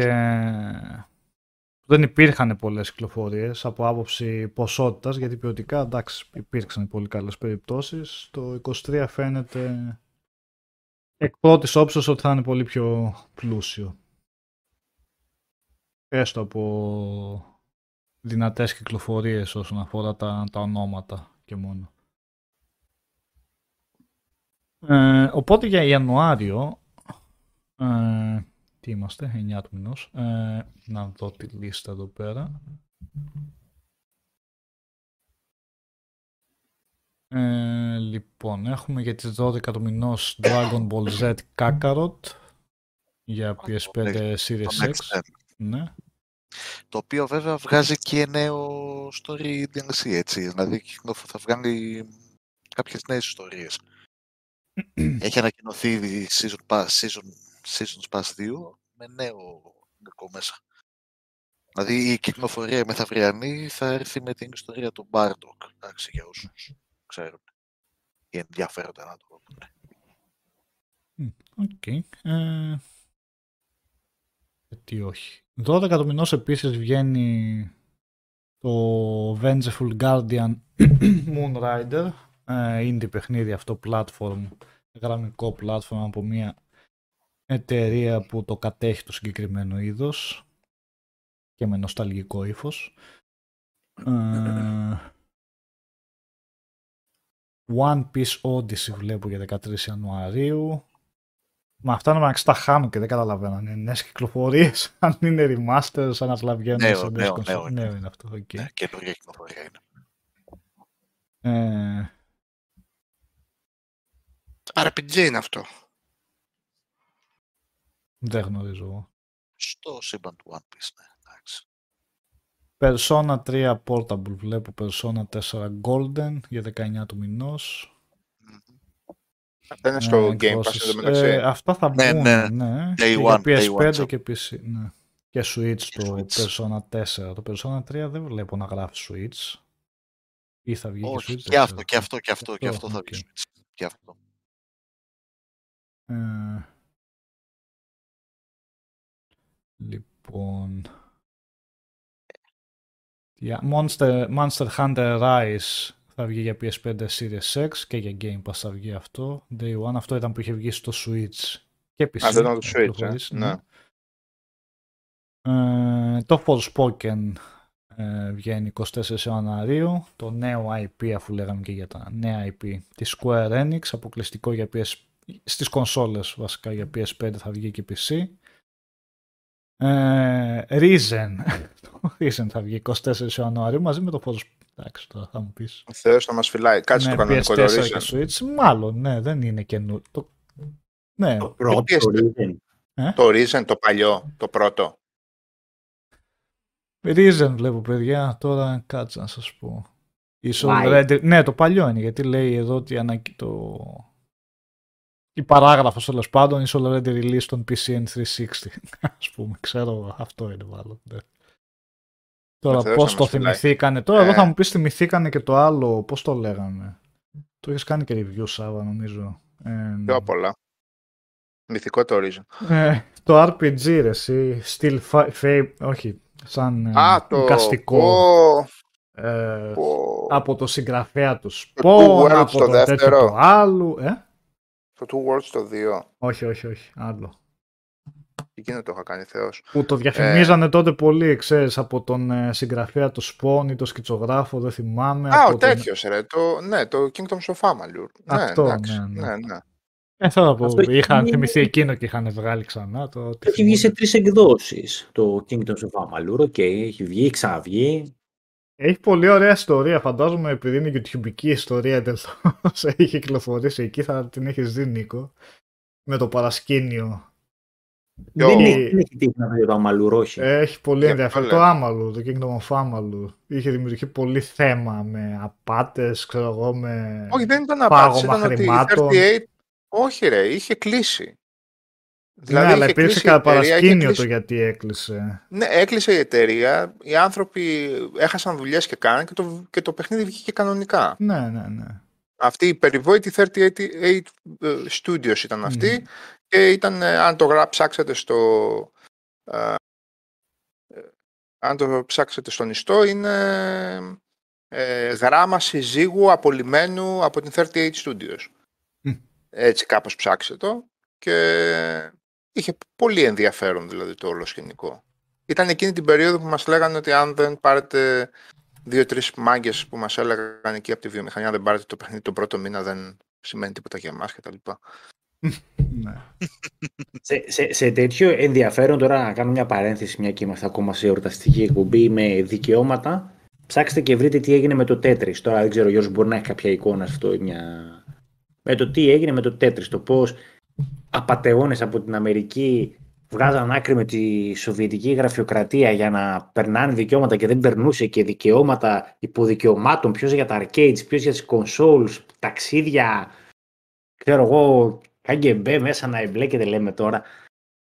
Αν βρείτε πουθενά την ιστορία, μπορώ να σας στείλω ένα βίντεο, δεν έχω πρόβλημα να το περάσω το link, έχει πάρα πάρα πολύ ενδιαφέρον. Είναι για το πώς τελικά, στο τέλος της ημέρας, αυτός ο οποίος έβαλε τον κόλλο του κάτω και το έφτιαξε, πληρώθηκε 15 χρόνια μετά από όλο αυτό. Απληρώθηκε τουλάχιστον, γιατί εγώ ήξερα ότι την είχε πάρει δεκάρα σχεδόν. Ναι, γιατί ρε παιδί μου, μέσα από όλους τους ε, χαρτογιακάδες υπήρχε ένας ο οποίος τον συμπάθησε και προσωπικά ρε παιδί μου και αφού έπεσε το σιδηρούν Πρώτα απ' παραπέτασμα όλα τον δεν έφερε είχε στην καθόλου Αμερική. λεφτά στην αρχή, Ναι, γιατί είχε γράψει τον κώδικα του Ντέτρις ο Πατζίτνοφ όντας εργαζόμενος κάπου σε μια δημόσια υπηρεσία της Σοβιετικής Ένωσης και θεωρήθηκε ιδιοκτησία της Σοβιετικής Ένωσης. σωστά. Το, το θέμα είναι πως ο Στάιν, ο πρώτος ενδιάμεσος ε, που το έπαιρνε μέσω Ουγγαρίας, γιατί τότε η Ουγγαρία ε, έδινε τη δυνατότητα να περάσουν ε, στο δυτικό κόσμο σοβιετικά προϊόντα, άρχισε να πουλάει γιόλο. Μόνος του, ξέρεις. Μοίραζε, μοίραζε τα Το πήρε και δικαιώματα. έτρεξε. ε. ναι, ναι, ναι, ναι. Ε, εκπληκτική ιστορία. Ε, Και φυσικά όποιος... Και βγάλανε όλοι λεφτά, έτσι. Όλοι, όλοι βγάλανε χρήματα από το Tetris γιατί έκανε θράψη. ε, Ε, εν τότε, τω τότε που είχε μεταξύ, πάει στο Game Boy δεν είχε βγάλει λεφτά αυτός καθόλου. Πρόσεξε, στο... Ήδη σε κάποια φάση μου φαίνεται κυκλοφορούσε στις κονσόλες, γιατί τα δικαιώματα για τις κονσόλες ήταν λίγο αχνά, κυκλοφορούσε ένα της Nintendo και ένα της Atari, μέσω της Tengen, της ε, ιαπωνικής της, ε, ας πούμε, εταιρείας. Ναι, όντως το, το δεύτερο τεράστιο BAM έγινε από την τέτοιο, πώς τη λένε, από, την, α, από το bundle που είχε κάνει τότε το Game Boy με το, Ata- με το Tetris, το πρώτο 89. Αλλά επειδή περνούσε από σχεδόν τρεις εταιρείες με δικαιώματα, στη Σοβιετική εταιρεία που το είχε αναλάβει τότε, γιατί δεν ξέρω, φτιάχναν κάτι κάτι δημοσίου ιδιωτικού δικαίου περίεργα πρόσωπα του οποίο τα χειρίζονταν. Δεν, δεν, δεν κατάλαβα ακριβώς πώς μπόρεσε ένας ένας Μποζίνοφ, ένας Μπελνίκοφ, δεν θυμάμαι πώς λέγεται. Έλεγε ότι δεν ερχόταν τίποτα τελικά σε αυτούς. Δηλαδή, ήδη δεν έπαιρνε λεφτά καν η Σοβιετική εταιρεία, πόσο δε ο Πάζιτνοφ που ήταν ο δημιουργός του, έτσι. Ο οποίος δεν μπορούσε και ευθέως να τα να αξιώσει. Μμμ. Γιατί είναι αυτό που είπε ο Γιώργος. Το κομπιούτερ που το έκανες άνοιγε στο κράτος, ξέρω εγώ, και το έκανες και εν ώρα εργασίας σου. Δηλαδή, όχι. Silicon Valley. Ε, Ναι. Πώς, πώς το έλεγε που το, το λάπτοπ με γυναικείο όνομα, πώς το έλεγε; Έχω Αυτό το, που κορ- θυμάσαι, έχω ναι. το κορίτσι μου. ναι, έλεγε έχω το κορίτσι μου στο σέρβις. Οπότε δεν είχες το δικό σου το λάπτοπ, οπότε δούλεψες σε δικό μου. Ναι. Πλάκα πλάκα το ξανάβαζα αυτό το, το, τη σειρά. Για πλάκα. Ναι. Για πλάκα όμως, πλάκα πλάκα. Ε, ναι, ξέχασα να αναφέρω που λέει και ο Ιωάννης εδώ πέρα. Ε, είπα λάθος ότι βιάζεται γιατί όντως το προσπέρασα. 20 Ιανουαρίου βγαίνει και το Fire Emblem Engage για το οποίο είχαμε preview σήμερα από τον Κώστα. Δεν ξέρω Κώστα αν θες να πεις κάτι παραπάνω. Δεν μπορώ να πω. Δεν μπορώ Δεν να πω μπορείς. τίποτα. Εντάξει, Εντάξει, ναι. το, έχω, το έχω τελειώσει το Βγαίνει παιχνίδι, σύντομα. Θα Α, α. τα πάμε στο review. Ναι, ναι. Καλό. Εντάξει, Εντάξει, οκ. Θα δούμε, Πλάκα. θα δούμε, θα δείξει. ναι. θα δείξει. Καλύτερο από το Pokemon. δεν μπορεί να πει το Ναι, παιδί το- σου, λέει. Ε, Ξέρω τι λέω για το Pokemon. Αυτό μπορεί να το πει, Λέω πιστεύω. τα πάντα, τα Ναι. πάντα είναι καλύτερα από Pokemon. Τα πάντα είναι καλύτερα από Pokemon. Εντάξει. Ε, ναι, η Ιωάννη σίγουρα λέει έχει κοινό γι' αυτό το ανέφερα. Ναι, εννοείται, ναι. Δεν, κατά λάθος μου ξέφυγε. Δεν είπα ότι το προσπέρασα επειδή δεν. Θεώρησα ότι δεν είναι κάτι ιδιαίτερο. Τέλος πάντων. Ε, φυσικά είναι μεγάλος τίτλος. Ε, το Fire Emblem. Λοιπόν, παρακάτω βλέπω. Τι βλέπω; Ε, Α, ναι, το Dead Space Remake, 27 Ιανουαρίου. Ε, αυτό να μεταξύ δεν βγαίνει Xbox, αλλά το βλέπω εδώ PS5 PC. Ε, δεν μπορεί να μην το βγαίνει. Τι δεν βγαίνει. Λες. Γεννή. Αφού λέει. Ναι. Μπορεί να η λίστα όπως το γράφει εδώ να είναι ελλειπής. Ναι, δεν φαντάζομαι να βγαίνει τώρα ότι... Ναι, όχι βγαίνει. Απλά για κάποιο λόγο Θα με δεν ακούσεις αναφέρει. κάτι. Ε, Ναι. βγαίνει. Ε,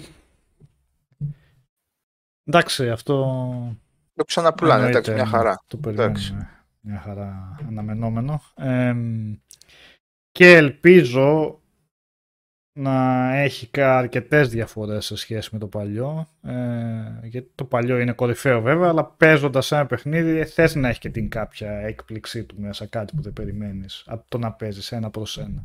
Αν το έχεις παίξει 22 φορές, θα τα περιμένεις από τη μία γωνιά, θα σου Ε, πέφτουν ναι. από την άλλη. Μια χαρά έκπληξη θα είναι. Ε, ευχαριστούμε για το donation, Manchester. Ε, να είσαι καλά.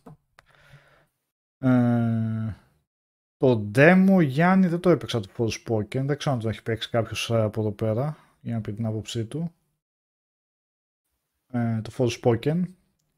Ε, Και εγώ το γενικά. έπαιξα. Τι είπες, sorry, Αλέξανδρε; Το είδα λίγο. Για πες. Εντάξει, ε, υπο- θέλω να ελπίζω ότι ε, δεν θα έχει και πολύ σχέση το demo με το παιχνίδι. Γιατί Πολύ δεν ήταν και ενθαρρυντικό. Ναι. καλ- Ναι.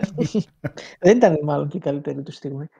Από ποια άποψη; Ε, μάλλον επιλέξανε Τεχνικά, λάθος. gameplay, πώς. Και σαν gameplay και, σαν... και τεχνικά είχε θέματα. Είχε αρκετά frame drops, είχε αρκετά προβλήματα στην εικόνα, tearing κτλ. Αλλά και είχαν διαλέξει ένα κομμάτι του παιχνιδιού που είναι πολύ προχω... προχωρημένο σε επίπεδο χαρακτήρας. Και ήταν λίγο overwhelming με το που έμπαινε στο demo. Έσκαγαν πάρα πολλά πράγματα που είχες να κάνεις και να ανοίξεις και να ξεκλειδώσεις και δυνάμεις και ήταν λίγο ένας αχταρμάς γινόταν. Ναι. Σίγουρα είναι και καλύτερη εικόνα όταν μπαίνεις μέσα στα μέσα ενός παιχνιδιού που από ό,τι φαίνεται έχει και διάφορα πράγματα από δυνάμεις και αυτά και χάνεις την μπάλα με το τι κάνει κάθε Ναι, κουμπί και γενι- αυτά. Η αλήθεια είναι ότι όταν διαλέγουν τέτοιο σημείο για demo, ε, δεν είναι και ό,τι καλύτερο. Αλλά, Και στα... ναι. Αλλά είπαν ότι θα, τα διορ... ότι θα διορθώσουν αρκετά, δηλαδή αναγνωρίσανε αρκετά από αυτά που τους γράψανε στην κοινότητα. Και στα σχόλια Τώρα βλέπω ο που- Ηλίας Σταύρου λέει μεγάλη Α, μούφα. Θα πατώσει κιόλας, έκανε και την πρόβλεψη. Αυτό άνοιξη Ε, του κόσμου είναι, παιδιά. Ορίστε. Ναι, ανοιχτό. Ναι, Ανοιχτό ανοιχτό κόσμο. κόσμο. Ναι. Σαν Breath of the Wild φάση. Σαν Breath of the Wild, ναι. Χωρίς άλογο όμως. Ναι, δεν έχει. Ή δεν είχε στο demo τουλάχιστον. Δεν τα ξέρω. Και ο Prog Freak λέει πολύ generic, χάλια μου φάνηκε. Ο Ε, Γιάννης πάντως και ήταν- Ελές λέει γιατί ρε παιδιά η Luminous είναι πολύ δυνατή από πίσω η μηχανή γραφικών. Ε, δυνατή ήταν μπορεί παλιό- να είναι οπτικά, αλλά τώρα θέλει και το κατάλληλο optimization για να τρέξει και καλά το παιχνίδι. Αλλά ευελπιστώ ότι αυτό τουλάχιστον θα φτιαχτεί, γιατί και όταν είχα μιλήσει Αλέξανδρο μου είχες πει, είχες διαβάσει ότι ήταν έτσι κι αλλιώς παλιότερο build αυτό που ανεβάσανε για το Ακριβώς, demo. ε, Οπότε είχα, έχουν καιρό για να... Αυτά τα, αυτά τα προβλήματα διορθώνονται, αν όντως τους Ε, έχουν δώσει σημασία. Τώρα το θέμα έχει να κάνει βέβαια με τη δομή του παιχνιδιού, το gameplay και αυτά τα οποία Την ιστορία, δεν ναι. μπορούν να διορθωθούν, ως ένα σημείο δηλαδή. Ε, ο Μέσμικ λέει εμένα με χάλασαν πάρα πολλοί χαρακτήρες. Ο Ηλίας Εντάξει, συνεχίζει και δίνει. λέει, Δεν έχω παίξει χειρότερα Ναι. πράγματα τελευταία δεκαετία. Εντάξει. Ηλία το εντάξει. γύρωσε Ναι. εντελώς. ναι. Και από ένα Ε, demo δεν μπορούμε να κρίνουμε κιόλας. Και ο Tom Petty λέει θέλει λίγη εξοικείωση, αλλά δεν ήταν κακό το gameplay. Γενικά, οριστικός λέει κακό το Forspoken. Από τα σχόλια από ό,τι βλέπω και έχει ε, συγκρατημένες προσδοκίες. ίσως. Γενικά, και αυτά που γράψανε γενικά σε φόρουμ που είδα και στο Reddit και τα λοιπά που γίνονται συζητήσεις. Πάντως οι ίδιοι είπαν αυτό, ότι ήταν παλιό build, ότι αρκετά από τα προβλήματα που αναγνωρίστηκαν τα διορθώσαν. Παραδείγματος χάρη με τις γραμματοσυρές που πολλοί το συζήτησαν ότι ήταν πάρα πολύ μικρή γραμματοσυρά στα μενού και στα subtitles είπαν ότι αυτό έχει διορθωθεί. Τα προβλήματα τεχνικά είπαν ότι διορθώθηκαν. Τώρα λίγες μέρες μείναν. Να Ε, δούμε το τελικό. ευελπιστώ να ξεκινήσει κάποιος από την αρχή το παιχνίδι και το έρχονται πιο με κάποιος κα- καλό ρυθμό οι νέες δυνάμεις ή το πώς εκτελέσεται η ιστορία να, να το πάει προς το καλύτερο. Τώρα η αλήθεια είναι ότι αυτά τα demo, ειδικά open world και όσο που σε πετάει και στη μέση ενός κόσμου, ε, εντάξει. Ναι, δεν βοηθάει και ιδιαίτερα αυτό. Δηλαδή τώρα ξεκινάει σε ένα σημείο που δεν ξέρεις τίποτα. Με, σύ- ε, με σύνδεση με άλλους χαρακτήρες που δεν υπάρχει και με δυνάμεις οι οποίες είναι ήδη ενεργοποιημένες ε, σχεδόν maxed. Ε, εντάξει, αυτό δεν βοηθάει και πολύ. Σύντομα θα ξέρουμε. Λοιπόν, 31 Ναι, αυτό. του μηνός βγαίνει και το Inculinati ε, σε Early Access PC και Series X θα είναι και στο Game Pass. Ε, που αυτό έχει εντελώς την τεχνοτροπία από τα σκίτσα που είχαν οι Monty Pythons και είναι σε δύο διαστάσεις ε, turn-based με ξέρεις φάση μεσαίωνας αλλά με λαγουδάκια, γάτες, σκύλους που έχουν το ρουχισμό και οπλισμό της εποχής. Φαίνεται να έχει πολύ πλάκα αυτό. Ωραία, ακούγεται. Ε, in Culinati. Ε, το οποίο είναι αρκετά χρόνια σε ανάπτυξη και πλέον αποφασίσαν να το βγάλουν και σε early access. Τώρα αυτό δεν ξέρω κατά πόσο μπορεί να έχουν και προβλήματα, αλλά τουλάχιστον φαίνεται να έχει την πλάκα του έστω από άποψη εικαστικού. Ε, ε, 20 31 Ιανουαρίου βγαίνει το Age of Empires 2 Definitive Edition. Αυτό δεν είχε βγει ήδη ή μήπως είναι για κονσόλα Για τώρα; κονσόλες, Καλά, η για έκδοση Είναι για κονσόλες, ωραία. κονσόλες, ναι. Ε, και μετά αν θέλετε να πάμε και λίγο Φεβρουάριο. Ε, 2 Φεβρουαρίου βγαίνει το Deliver Us Mars το οποίο τρίτου προσώπου σαν survival μισό λεπτό λίγο γιατί φορτώνει και η λίστα εδώ όπως συνεχίζουν και δίνουν στα σχόλια μεταξύ για το Forspoken Υπομονή λίγες μέσα το Γιώργο, παίξω, θα έχει- α, είσαι εκεί, Γιώργο. Μπορεί και όχι. Λέω γιατί δεν μου ανοίγει η λίστα εδώ με τις κυκλοφορίες για κάποιο λόγο πάγωσε. κρασί που πίνω είναι εσχρό, έτσι. Για μοσχάτο μου το πουλήσανε και ντόπιο. Το κρασί που πίνω για μοσχάτο το πουλήσανε και είναι κάτι μεταξύ ρετσίνας και. Ξέρω εγώ τι πράγμα είναι αυτό. Θα με κάνει το fake ότι θα καταλάβω τι θα φταίει. Αυτά τα αυτά, έλα, βαρέλι είναι καλά είναι. Τα, τα πίνεις και λες τι διάολο γίνεται εδώ. Μπα, λίστα δεν μας θέλει δυστυχώς εδώ πέρα. Δεν πειράζει. Δεν πειράζει. Ναι. Είπαμε τον Ιανουάριο, είπαμε τις επόμενες κυκλοφορίες. Ε, στην άλλη εκπομπή, την επόμενη, την επόμενη Δευτέρα θα πούμε και για τον Φεβρουάριο.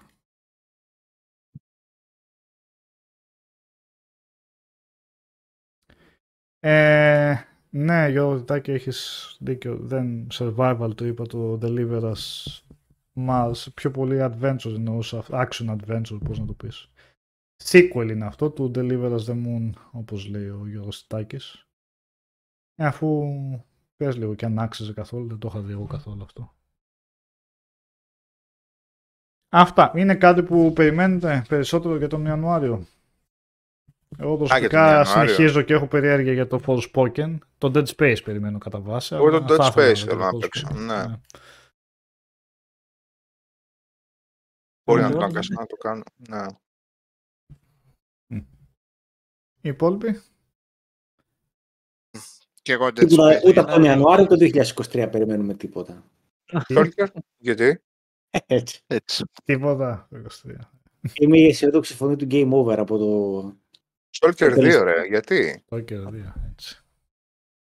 Κα- κάτι άλλο θέλεις να πεις και το χάνω; Όχι ρε, εντάξει. Α, οκ. όχι, όχι, όχι, όχι. Ναι, δεν μας εννοούσα είπες, δεν μας είπες Νικόλα πώς πέρασε τα Χριστούγεννα. Εσύ δεν κάτσε. Σε μερικό, ναι, να βρήκες τώρα. να βρήκες. Ε, Τρομερά με παρέα, με οικογένεια, πάρτι, ασταμάτητα και τέτοια. Τι άρρωστος ήσουν. Όχι, ρε, εντάξει. Με πειράζουν εδώ γιατί τι, έβγαλα μιζέρια, προχτινιάτικη μιζέρια και με πειράζουν τα αγόρια της γειτονιάς. Ε, εγώ τα Χριστούγεννα δούλευα σαν το σκυλί γενικά. Εσύ, ναι, είσαι ιδιαίτερη περίπτωση. Λοιπόν, και πετυχαίνω προχτές είχαμε ανοιχτή την τηλεόραση εδώ πέρα, μια εκπομπή στην ΕΤ1 και έλεγε ένας ρε παιδί μου, ε, ένα στενοχωρηθήκαμε λίγο τώρα, φεύγουν τα Χριστούγεννα, ξεστολίζουμε, ξέρω εγώ και τέτοια. Και πετάγεται ένας και λέει: Ξέρεις, εγώ γιατί στεναχωριέμαι. Γιατί φέτος τα Χριστούγεννα μετά από τόση καραντίνα τα ζήσαμε τα Χριστούγεννα πάρα πολύ. Ε, μη ήρθα να πάρω το τηλεκπαιδρό να το πετάξω στην τηλεόραση, ρε παιδιά. έτσι Αυτοί όπως στην λέει. Αρτένα δεν πέτανε απλά χαρταέτο εδώ και κάνα δύο χρόνια. Αυτοί στην Αρτένα, φίλοι, έχουν ανέβει, τον έχουν καβαλήσει το χαρταέτο, σαν εκείνους τους Κινέζικους με τις μεγάλες τις ουρές. Ε, και είναι σε τρίτη διάσταση. Λίγο Ερτένα αν δεις, ε, νομίζεις ότι είσαι αλλού. Είσαι π- π- πραγματικά ότι ζεις αλλού.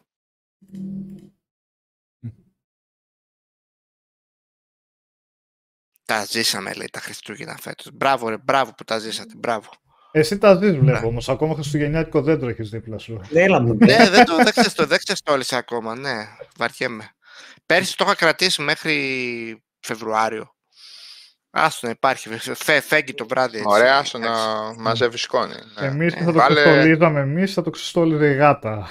Σταδιακά, οπότε είπαμε να πάρουμε την πρωτοβουλία. Ρε φίλε, εγώ δύο γάτες που είχα, καμιά δεν ασχολήθηκε με το δέντρο. Δεν, δεν το έχω ζήσει αυτό η γάτα να το Η διαλύει το δέντρο. προηγούμενη γάτα που είχαμε στην Αγγλία, ο Λέμι, δεν, δεν τον ένοιαζε καθόλου. Αυτή που έχουμε εδώ πέρα, κάθε μέρα άλλες μπάλες κάτω, εντάξει.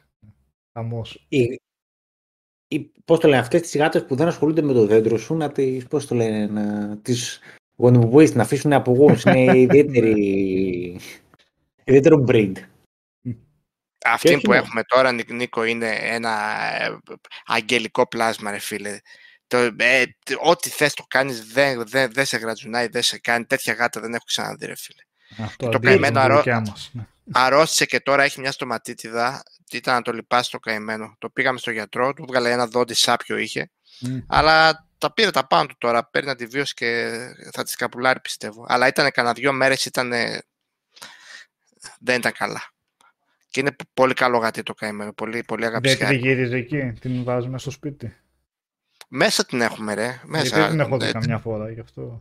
Α, δεν, στο πατρικό μου είναι, δεν την Α. έχω εδώ πέρα. Είναι Ναι. του, της μάνας μου και του πατέρα μου ουσιαστικά, αλλά εντάξει, είναι και δικιά μας. Στο πατρικό την έχω. Που λέτε, μια, μια γάτα μιας φίλης μου είχε μια φορά, ήταν Χριστούγεννα και δεν έτρωγε. Σταμάτησε να τρώει ξαφνικά. Τι διάλογο είχε γίνει, τι πράγμα τέτοιο. Το ζωντανό ήταν, δεν μπορεί να έτρωγε, είχε, αδυ- είχε γίνει φούλα δύναμο. Και είχε παιδιά καταπιεί μια γυρλάντα από εκείνες που έχουν τις, ε, τις χριστουγεννιάτικες, έτσι, που είναι οι κόκκινες, οι χρυσαφένιες, οι ασημένιες και την είχε πει και τις είχε κάτσει όλοι εδώ μέσα στο φάριγγα μέχρι κάτω. Ωραία Και το την- καημένο. Ναι, έφα, έφαγε τη γυρλάντα, τι να κάνει το φουκαριάρικο και... Δηλαδή, ε, είναι και επικίνδυνα τα δέντρα για, τα- για τα γατάκια, πέρα από τη ζημιά που μπορούν να σου κάνουν. Ε, Κοίτα, αυτό άμα δεν τρώει, ναι, είναι ένας λόγος που ή και άμα έχει και σιελόρια πολύ, έχει σάλια πάρα πολλά, ρε παιδί μου. Γιατί εμάς το δικό μας αυτό, ξέρεις, είχε ανοιχτό το στόμα και του έτρεχαν σάλια, έτσι το καταλάβαμε. Μύριζε και το στόμα του γενικά, εντάξει. Αλλά αν έχει σιελόρια πολύ, μπορεί να, έχει, κα- να είναι και ξένο σώμα. Όχι μόνο γυρλάνδες και τέτοια, καταπίνουν και χόρτα ε, Ναι, ναι. ξέρεις, και τέτοια, ρε παιδί μου. Και... Χόρτα τα Γενικά- βγάζουν, ρε. Ε, Ναι, αυτό εξαρτάται. Μπορεί, να- μπορεί να τους κάτσεις Σάββα στον ισοφάγο και να μην μπορούν να το βγάλουν. Αυτό που μας είπε κτηνίατρος πάντως, γιατί με τα προβλήματα που είχε και ο Λέμι, είχε μια κρίσιμη κατάσταση με την καρδιά και αυτό μου μας έλεγε ότι δυστυχώς τα κατιά, σε σχέση με άλλα ζώα όπως τα σκυλιά ξέρω εγώ, δεν μπορείς να καταλάβεις και όταν έχουν πρόβλημα. Μπορεί να, είναι- να έχουν κάτι πολύ σοβαρό, αλλά δεν, δεν σου δείχνουν ενδείξεις ότι... Πολλές φορές δεν σου δείχνουν κάτι, ότι είναι σε πόνο, ότι δυσφορούν. Ε, μόνο αν το κάτι... ξέρεις πολύ το γατί και Ναι, καταλαβαίνεις ναι. τη διάθεσή του. Ναι, αυτό αν δεν φάει, αν δεν... ξε- Ναι, συ- ναι, ακριβώς. Ε, ναι. φαίνονται, όχι ρε Νίκο. Εντάξει, τώρα δεν ξέρω υπό ποια έννοια το λέει αυτός, αν το εννοεί ε, σαν κτηνίατρος που Μας είχε πει το για να βλέπει το για φέρνουμε για πρώτη φορά. εξετάσεις ναι, για συχνά, πρώτη φορά να το γιατί βλέπει. λέει δεν θα το δείτε αλλά- Ναι. εσείς αν ε, δυσφορήσει με κάτι, επειδή είχε αυτό το πρόβλημα. Αυτό μας Όποτε αυτό- είχαν τα γατιά μου, ίσως επειδή είναι ελεύθερα και είναι τριγύρω και τα βλέπεις πάνω κάτω, ας πούμε, Μμμ. οπότε α, αλλάζει αμέσως, δεν είναι περιορισμένα, αλλάζει αμέσως η περιφορά τους. Ναι, Τώρα το γατί που Ναι, δεν θα ναι. σηκωθεί στην ώρα του, που δεν θα ακολουθήσει, που δεν θα τρέξει σαν χαζό όταν θα φω- φωνάξει για τροφή κτλ. Καταλαβαίνεις ότι κά- κάτι τρέχει. Αμέσως δηλαδή, Ναι, αντανακλαστικά δίκαιο. πλέον εγώ αναρωτιέμαι τι έπαθε ο Λίο ας πούμε και δεν έρχεται. Μμμ. Ναι. Τον Πέτη λέει δοκιμάσατε να παίξετε το Stray παρουσίας γάτας, έδειξαν κανένα ενδιαφέρον. Δεν ξέρω για το Stray, αλλά όταν είχα βάλει το Monster Hunter και είχα φτάσει στην εικόνα που σου έδινε να κάνεις, ε, να παραμετροποιήσει, παραμετροποιήσεις το κάλικο, τη γάτα δηλαδή που έχει το ανθρωπ... όχι ανθρωπόμορφο, τέλος πάντων. Ε, ανθρωπόμορφο, μια ανθρωπόμορφη γάτα που τη φέρνει όλη μπροστά στην οθόνη. Ήταν η πρώτη φορά που είχα δει τον Λέμι το γάτο μου, είχε φρικάρει, ερχόταν, προσπαθούσε να σκαρφαλώσει πάνω στη τηλεόραση, δεν τον είχα ξαναδεί έτσι. Δηλαδή, φοβερή περιέργεια εκεί πέρα ξαφνικά έτσι, είχε τρελαθεί. Στο, στο strain οι νιαουρίσματα ακούγονται, λογικά θα Ε, ακούγονται. ναι, ναι. Ε, άμα ακούγονται νιαουρίσματα, πιστεύω θα αντιδράσουν οι γάτες. Εντάξει. Παιδιά, το πώς αντιδρά, Και χρούτσου χρούτσου στις, στις καρπέτες. Μμ. Κάνε όλα πώς τα... αντιδράει η γάτα πάντως ε, έχει να κάνει με το αν είναι μόνη της σε κλειστό περιβάλλον ή όχι. Ποτέ ε, πε- έχουν περάσει από τα χέρια μου πόσες γάτες, ξέρω εγώ, καμιά εξιταριά. Ποτέ δεν είδα γάτα να αντιδρά βλέποντας καθρέφτη. Ποτέ όμως. Έχεις δίκιο σε αυτό και εγώ δεν έχω δει κάτι. Γιατί ξέρεις γιατί; Γιατί κοιτάει τις άλλες γάτες. Όταν βλέπει τον Μμμ, καθρέφτη, δεν είναι ότι βλέπει κάτι για πρώτη φορά μπροστά της. Ή κάτι ασυνήθιστο. Αφού είναι με άλλες γάτες 500 ώρες τη, τη μέρα. Ε, εκείνο, εκείνο το κόλπο με τα αγκούρια από πίσω, ας πούμε, το έχω ψοφήσει. Ουδέποτε την άχτηκε γάτα. Ναι, και εγώ Με αγκούρια αυτό από δεν. πίσω. Έχει Λοιπόν. ποτέ. Ναι. Και ζηλεύω ρε γάμο, γιατί θα ήθελα πάρα πολύ.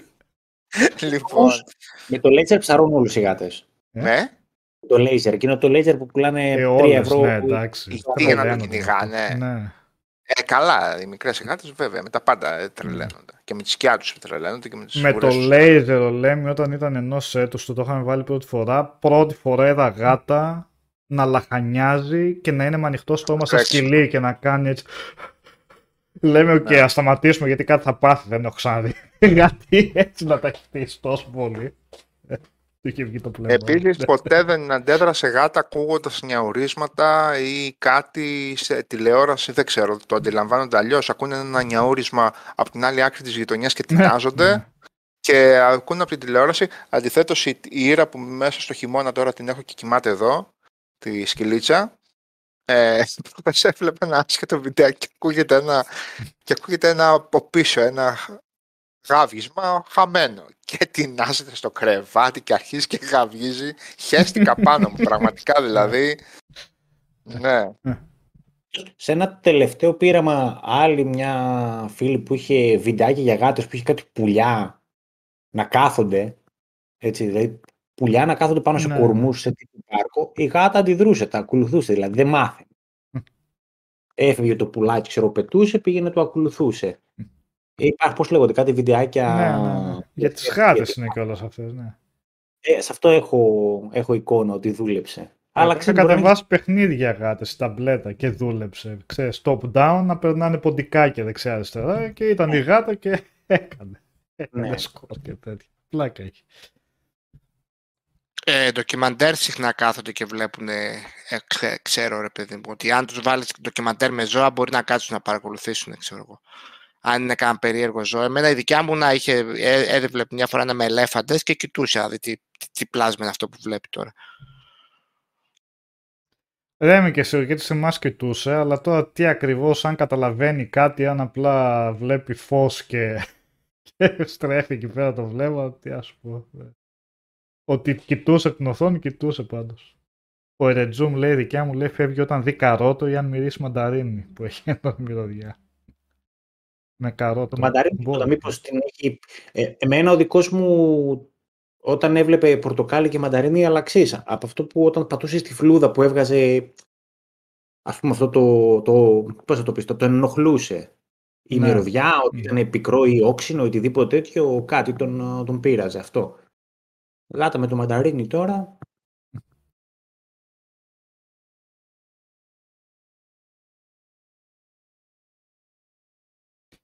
Ωραία, οι περισσότεροι από εδώ πέρα γάτες έχουμε δηλαδή. Κοίτα, ο gamer είναι για γάτα, έτσι. Ναι. Δηλαδή, σκέψου τώρα να είναι 9 Ιανουαρίου, έτσι, να έχει έξω μείον 5 και έχεις δίπλα σου το πλάσμα να κάνει χουρ χουρ χουρ, ενώ έχεις το άλλο το σκυλάκι το γλυκύτατο, έτσι, τα οποία τα Ναι. αγαπάμε εξίσου και αν πρέπει να το βγάλεις βόλτα. Ε, τι θα διάλεγες εσύ τώρα, για πες. μου. Δεν είναι και κακό όμως να έχεις ένα ζώο που θα σε αναγκάσει να βγεις να περπατήσεις λίγο, να σου πω την αλήθεια. Ου, ναι, μπορεί να το φυσικά. δεις, αλλά είναι μια καλή δικαιολογία για να σε βάζεις σε μια ρουτίνα για να περπατάς λίγο έξω, κάνεις καμιά βόλτα. Απλά εμένα με κουράζει, εκμα- δηλαδή μου αρέσει γενικά οι γάτες μου αρέσουν σαν ζώα έτσι πανέμορφα, τα ελουροειδή και αυτά, αλλά μου αρέσει και το πόσο βολικά είναι, ότι δεν χρειάζεται εκπαίδευση, δεν χρειάζεται, είναι, είναι πολύ low maintenance ρε παιδί μου οι γάτες σαν ε, κατοικίδια. Και το άλλο που άμα βγεις έξω η γάτα δεν θα φρικάρει. Η γάτα θα, θα αράξει, θα κοιμηθεί, θα περάσει την ώρα της. Άμα βγεις έξω και αφήσεις σκυλί μόνο του στο διαμέρισμα είναι πιο, πολύ πιο βάρβαρο έτσι. Ε, στρεσάρονται πολύ περισσότερο. Ναι, ρε. ναι. ναι. Στρεσάρονται κανονικά. Οι γάτες δεν νομίζουν. Η γάτα δεν ιδιαίτερα. νιώθει. Τι να, ναι. Να γουστάρει που σε είδε, ναι, να... Αλλά στρεσαριστεί λίγο δύσκολο. ναι, ναι. Το σκυλί, ναι. Μες στο άγχος είναι.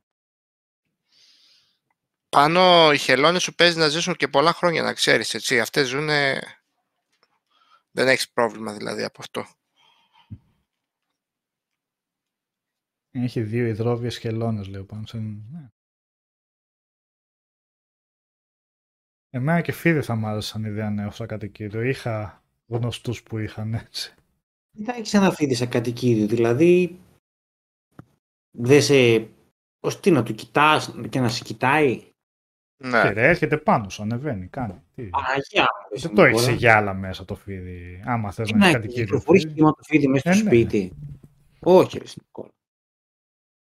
Τι φίδι, πόσο μεγάλο. Κίτρινα εκείνα εκεί τους Τι ας πίθανε σου στους πω τώρα, κίτρινους. ναι. Πίθανε. Να έρθεις στον δείπνο σου να σε κάνει. Και, συγγνώμη, τώρα τα φίδια ξημερώνονται. Ξημερώνονται μάλλον, έτσι. Κοίτα, πόσο ξέρω για όσους ξέρω που έχουν, τα έχουν, κα- τα έχουν σε γυάλα. Άμα φύγουν άμα κάνουν ή δεν τα έχουν πάντα ελεύθερα στο σπίτι, αλλά δεν τα έχουν μόνο στη γυάλα. Τα έχουν και να είναι πάνω τους, ξέρω εγώ. Και είναι ήρεμα. Αλλά δεν τα εντάξει, βλέπεις να έχεις τρελαίνονται ένα πάνω πράγμα σου. που απλά κοιτάει θερμικά τέτοια να πούμε, ερεθίσματα τώρα, σιγά ναι. κιόλας. Έχεις ακουμπήσει ποτέ φίδι, Νικόλα. Επειδή εγώ Ναι, έχω αυτό ακουμπήσει. λέω. Από γνωστούς έχουν έχει ανέβει πάνω με αυτό. Είναι ένα ψυχρό πράγμα το οποίο. Δεν ξέρω τι. Δεν το, το, το χαϊδεύεις. Όχι, απλά το έχεις να κυλιέται αυτό πάνω. Να περιστρέφεται έτσι.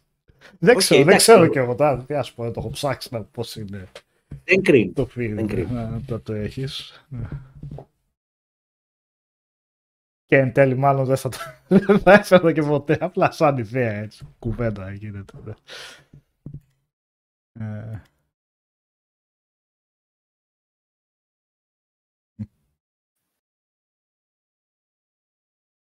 Κάπου στα 30 χρόνια λένε είναι οι χελώνες, λέει ο Πάνος.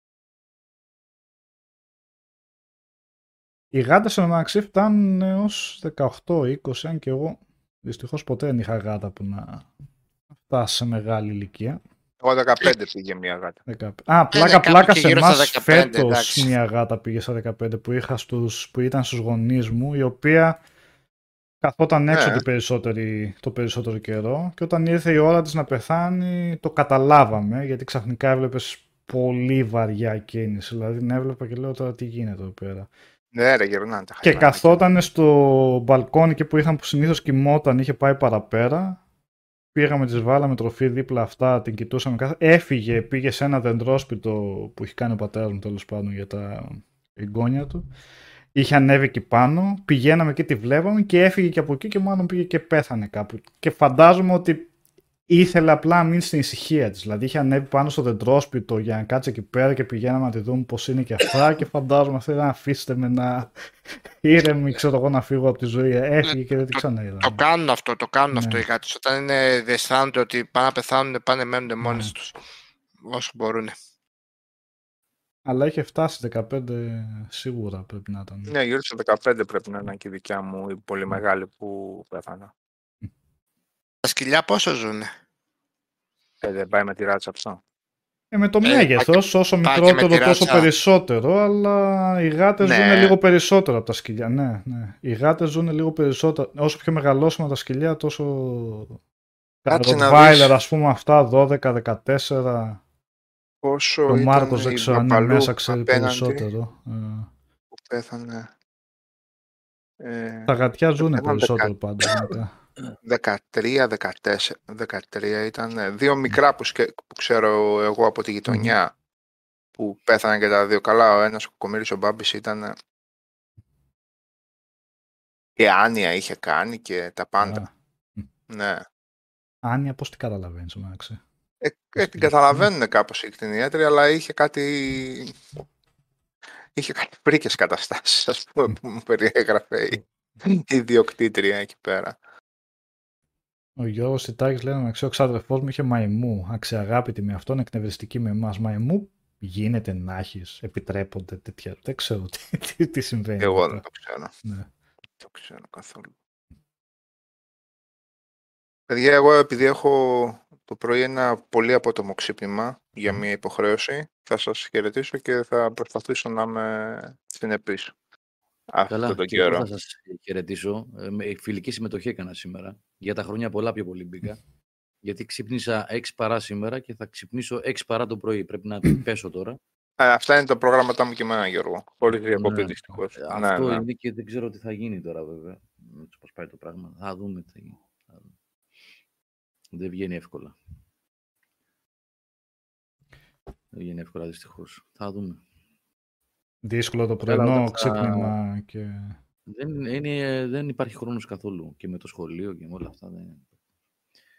Θα δω τι θα γίνει. Ε, θα, όταν θα πιάσει λίγο και το gaming και θα έχουμε και παιχνίδια, θα έχουν βγει, θα έχουμε να πούμε περισσότερα, θα, θα είμαστε και πιο συνεπείς όπως είπε και ο Σάββας.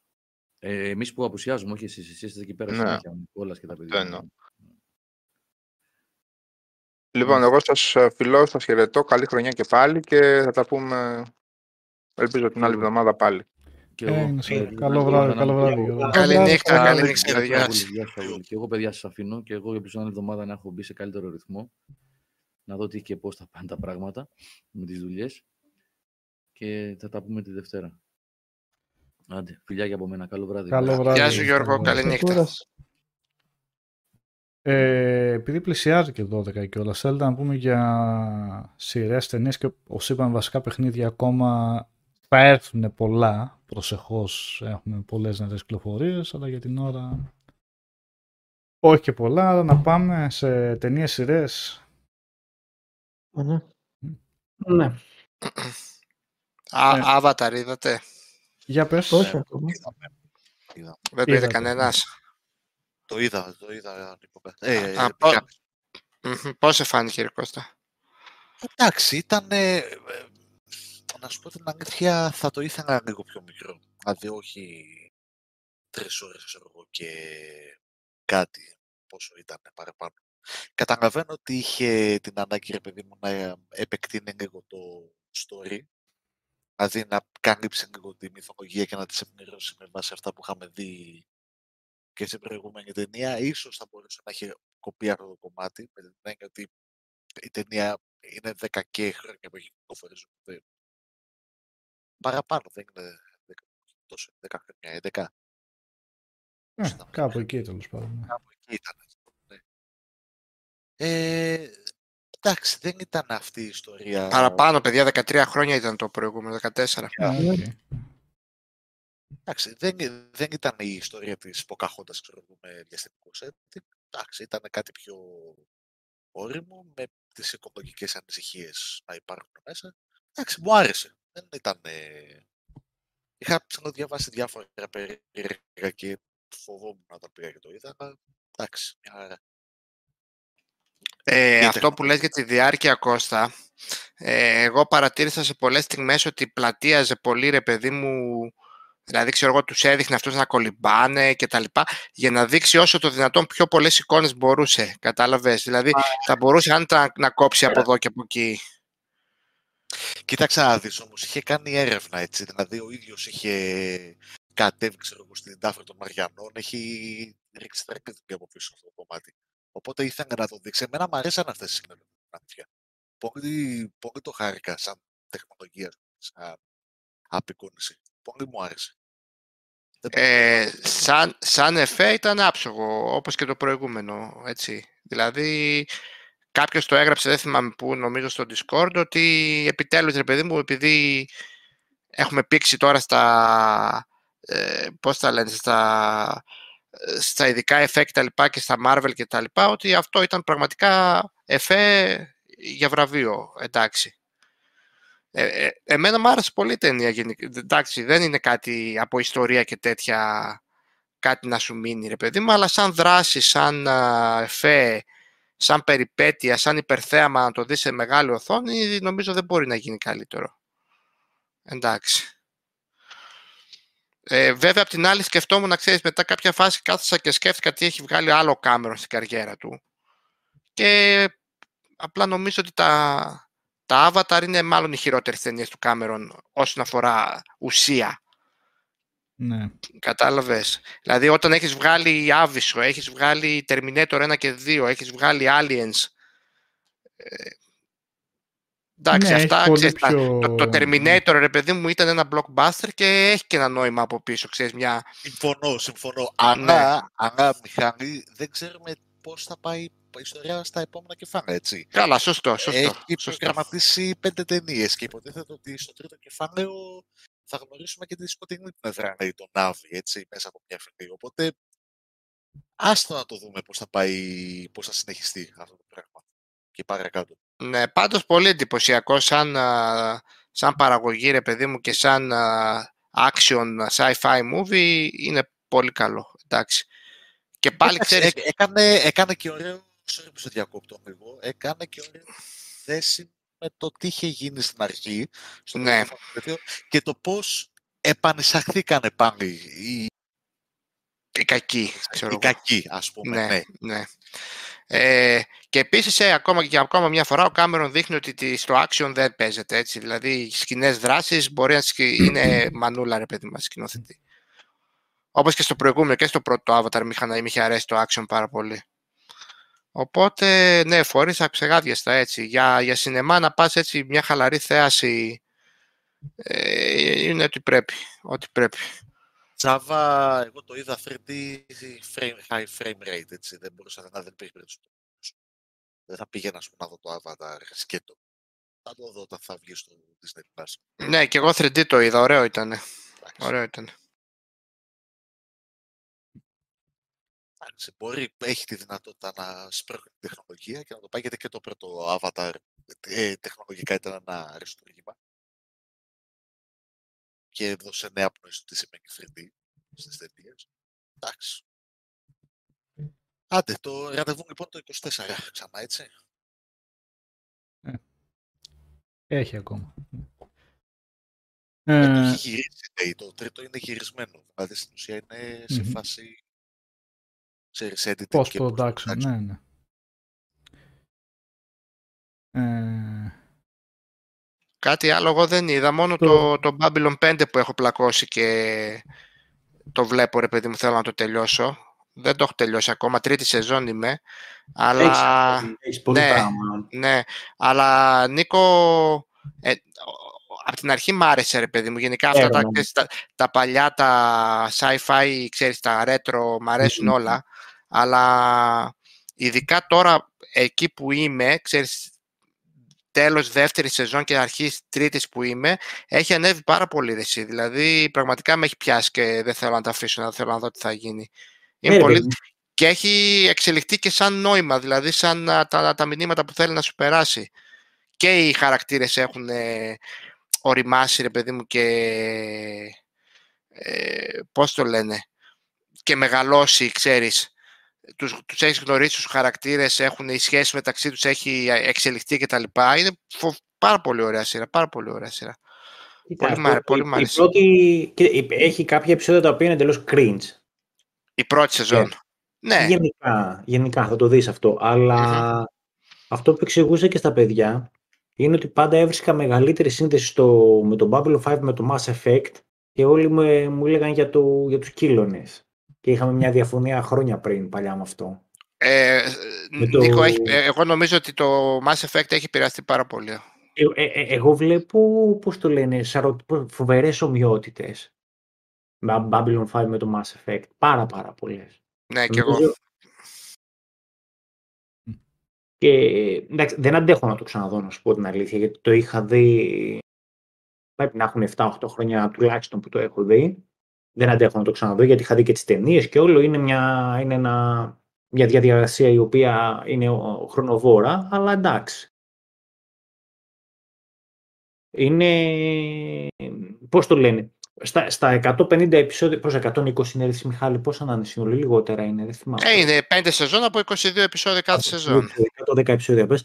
Ε, υπάρχουν κάποια τα οποία είναι αριστουργήματα και στην μεγαλύτερη εικόνα των πραγμάτων και ειδικά όταν α, διαπραγματεύεται τη σχέση μεταξύ των πολιτισμών, εκεί είναι και τα μεγάλα αριστουργήματα. Αλλά σου είπα, εντάξει, θα βρεις και κάποια τα οποία είναι επεισόδια εντελώς χαζούλικα. Αλλά εντάξει, δεν πειράζει. Είναι, ε- είναι προϊόν της εποχής του ό,τι και να κάνεις. Θέλω να ρωτήσω λίγο το Σάβα σκληρό για, το, για τη φάλαινα που λέει του Ορονόφσκι, επειδή θέλω να το δω και αυτό, εδώ δεν το έφερε ακόμα στο σινεμά, θα το φέρει μάλλον από την Πέμπτη. Ε, θέλω να το δω. Σαν, εντάξει, Αρονόφσκι γενικά μου αρέσει, το Mother δεν το είδα βέβαια, το προηγούμενο του. Ε, όταν λες σοκαριστικός, είναι, όλοι οι άνθρωποι ήταν σοκαρισμένοι, είναι έτσι σκληρό ρε παιδί μου θέαμα. Δηλαδή μπορεί να το δει και κάποιος έτσι mainstream θεατής ή είναι σαν το Requiem για ένα όνειρο, ξέρω εγώ, που λίγο σε πιάνει το στομάχι σου. Ε, Σαν θεματική φαντάζομαι το εννοεί, όχι ότι θα δεις κάτι γκροτέσκο φαντάζομαι στην, ε, στην ταινία. Αλλά ναι, ας μας πει. Ε, παραπάνω ναι, που τον ανέφερε- πέτει αυτό είπε ο Νίκος. Τον πέτει αυτό είπε ο Νίκος, ότι ενώ αυτός έλεγε Ναι. για... Ε, για Σε Babylon 5, για το αντιπαράθεση, Mass, ναι, το με Mass τον Effect Galactica. ότι είναι από τον Babylon 5, οι φίλοι του το έλεγαν ότι είναι από τον Battlestar Galactica. Όχι, Εγώ- φίλε, ο, Γιώργος- ο Γιώργος Εδώ και ο πέρα, Σάββας. ναι, εδώ τα συζητούσαμε. Ναι. Εδώ ήταν η, η δια- διαφωνία. Κλά, τέλος πάντων, η κουβέντα μας. Δεν απίθανο ότι μπορεί να είναι και από τον Battlestar Galactica επηρεασμένο, έτσι. Δεν, δεν διαφωνώ. Ε, Νίκο, να σου πω κάτι. Το Battlestar Galactica ήταν οι άνθρωποι και οι Cylons. Εδώ πέρα έχεις και τις φυλές, τις Ναι, καλές υποτίθεται που, που, που μπλέκουν μεταξύ τους. Σαν το Mass Effect δηλαδή, κατάλαβες. Αυτό, αυτό ακριβώς, αυτό ακριβώς, αυτό ακριβώς. Αυτό ακριβώς, δηλαδή έχει και αυτό το ότι έχουμε ρε παιδί μου μια συνομοσπονδία φυλών, η κάθε μία με τη δική της ατζέντα και ποτέ δεν ξέρεις ποιος είναι, κανένας δεν είναι ο καλός ή ο κακός, είναι 50-50 αυτό, αλλά ποτέ είναι πολύ ωραία αυτή η δυναμική, το οποίο δεν υπάρχει στο Battle Galactica. Εκεί πέρα είναι ένας προς ένας οι αντίπαλοι, είναι σαφέ, πιο σαφές μάλλον. Ε, τα τραπύρινος, ναι, από Amiga 500 ήταν τα εφέ του Babylon 5. Αν, Ναι. αν δεν κάνω λάθος, νομίζω Ναι. ο Μιχαλητσιάνος. Ε, Δηλαδή Σάβα, θα υπάρχει, πά- υπάρχει ένα επεισόδιο, εσύ, Μιχάλη, δεν ξέρω αν το έχεις δει, η- όπου η Ρωσίδα, δεν θυμάμαι τώρα το όνομά της, η, η η, πλωτάρχη, Ιβάν- η Ιβάνοβα. η Ιβάνοβα, πρέπει να κάνει σεξ με έναν ε, ε, εξωγήινο. Ναι, το είδα αυτό, το είδα, ναι. Ναι, εντάξει, αυτό είναι κακό επεισόδιο. Έτσι, δεν κάτι τέτοιο σου λέει. Έχει κάτι τέτοια τα οποία είναι σε φάση. «Αχ, τι βλέπω τώρα. και, ο- και ο τρόπος που λύνεται είναι ο πιο 90s τρόπος που μπορείς να σκεφτείς, ρε παιδί, με την πιο 90s ατάκα. Ναι, ναι. Που πρέπει να κάνει boom σακαλάκα. Εντάξει, δεν, Πώς το λένε, η σπόνδυλή μου από πίσω κριντζάρανε αυτό. Δεν, δεν, δεν άντεχα. Έ- Έτρεμε όλο μου το σώμα όταν το βλέπα από την αμηχανία. ε, και Ε, το Witcher Origin που λέει τον Πέτη τραγικό λέει το prequel του Witcher τέσσερα επεισόδια τα δύο είδα εντάξει τώρα μιλάμε για ένα σύγχρονο Ζήνα Χέρκουλες με την όποια αναβάθμιση υπάρχει στα εφέ πλέον γιατί δεν τα κάνουμε τα Όλα. τα εφέ ναι ποιο είπες; Witcher Origins Α, δεν θέλω να το δω το Witcher Origins. Ε, δεν υπάρχει Εκνευρίστηκα κανένας από την λόγος. περιραίουσα ατμόσφαιρας. Υπά... ε, ναι. Είναι... Δεν είναι καλή παραγωγή. Δηλαδή, οκ, έχει κάποιες κοινέ μάχες που είναι οκ, γιατί είναι R-rated και βγαίνει αίμα και έχουν σπαθιά και σφάζονται. και- Οκ. Παρακολουθούν τις σκηνές, αλλά από εκεί πέρα το casting σε όλους τους τομείς είναι δεν, απλά δεν. Ειδικά Το σενάριο...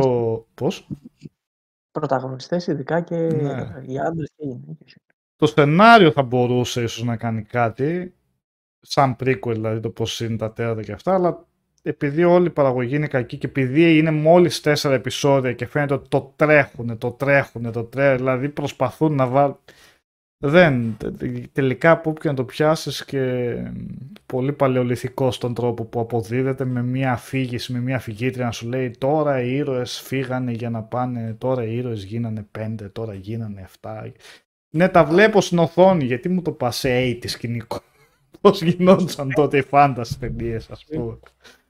Ένα εντελώς ξεπερασμένο ύφος.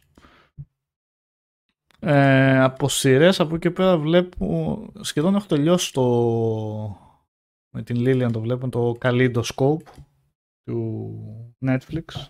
Δεν ξέρω αν το αυτό. γνωρίζετε αυτό, καινούργιο εντελώς είναι. Αυτό που μπορείς να το δεις με όποια σειρά θες τα επεισόδια. Ε, ναι, ένα από τα στοιχεία του είναι αυτό. Είναι heist σειρά. Προσπαθούν να διαρρήξουν ένα υπερσύγχρονο χρηματοκιβώτιο, μια ομάδα διαρρηκτών. Ε, και ένα από τα στοιχεία της σειράς τα ιδιαίτερα υποτίθεται ότι είναι από ό,τι ξέρω Αλέξανδρε δεν ξέρω αν ισχύει αλλά νομίζω ότι σε κάθε διαφορετικό λογαριασμό τα επεισόδια τα βγάζει έτσι και αλλιώς με άλλη σειρά. Ε, το βγάζεις random υποτίθεται. Ναι, κάπως, υποτίθεται αλλά είναι 9 πάντα επεισόδια και... τελευταίο ο- Ναι, ε, μόνο. Το τελευταίο είναι στάνταρ σε όλους. Κάπως. αμφιβάλλω. Ε, Όχι. Δεν ξέρω. Πάντως ότι είναι όλα ανακατεμένα σε Ναι. λογαριασμό. Αυτό με τον Esposito, ναι. Υποτίθεται τα βλέπεις ότι όλα μπορείς να τα δεις με όποια σειρά να είναι και θα βγει νόημα, το οποίο αυτό σημαίνει περισσότερο ότι είναι ασύνδετη ιστορία σε πολλά σημεία, κάτε με. Ε, δεν ξέρω αν είναι ανάκατα, αλλά για, προ- για,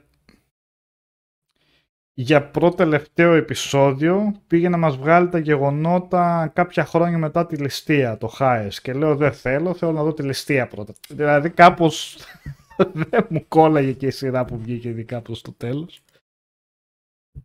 Αν δεν Ε, είναι αυτό το...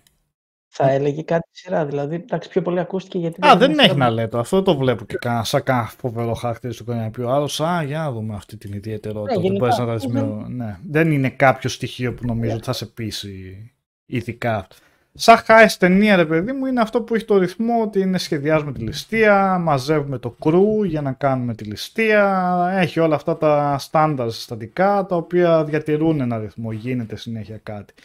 Βλέπετε αλλά στο ζουμί πρώτον της ταινίας που είναι το ίδιο το η ίδια η ληστεία δεν λέει κάτι ιδιαίτερο, μόνο έξυπνο δεν είναι, δηλαδή τους τυχαίνουν πράγματα ως διαμαγείας, από μηχανής θεός παντού, οι λύσεις που βρίσκουν, ε, επειδή είναι υπερ υπερσύγχρονο αυτό το χρηματοκιβώτιο, οι λύσεις για να ανταπεξέλθουν ε, Α, ξέρω αυτή τη φόρμουλα από τη χημεία που μπορούμε να κάνουμε για να ανοίξει τρύπα και α, πολύ ωραία.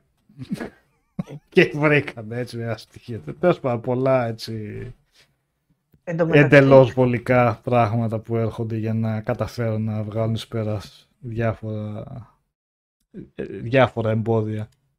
Μμ. Και ο Τζιανκάρλος Εσποζίτο, γνωστός και ως Πόγιος Γερμάνος, παίζει διαφορετικό ρόλο εδώ, είναι πολύ πιο μέσα στην ενέργεια και υποτίθεται με μεγαλύτερο φάσμα ε, συναισθημάτων, αλλά δεν μπορώ να πω ότι με πείθει. Νομίζω ότι το έτυχε πάρα, πάρα πολύ καλά το casting στο Breaking Bad και στο Better Call Saul που ήταν ιδανικός για το ρόλο. Αλλά εδώ δεν. Και γενικά το casting είναι σε διάφορους ρόλους που δεν είναι και καλύτερες επιλογές. Ε, βλέπετε δηλαδή, αλλά ναι, ξέρω εγώ. ναι. Και κάτι ιδιαίτερο. Ε, ε, το Glass Onion επίσης, το είδατε αυτό; Ναι, το Το sequel. Knives Out τη συνέχεια. Ναι, ναι, πολύ καλό ήταν. Για συνέχεια. Όχι, Ωραίο. αλλά έχω να προτείνω πέντε ταινίες αν σας αρέσει το Knives Out. Πώς σας φαίνεται αυτό; Α, Να την ενδιαφέρον. προτείνεις. Ναι. Λοιπόν, Με αντίστροφη. Με τι τις- να πιάσουμε το αντίστοιχο.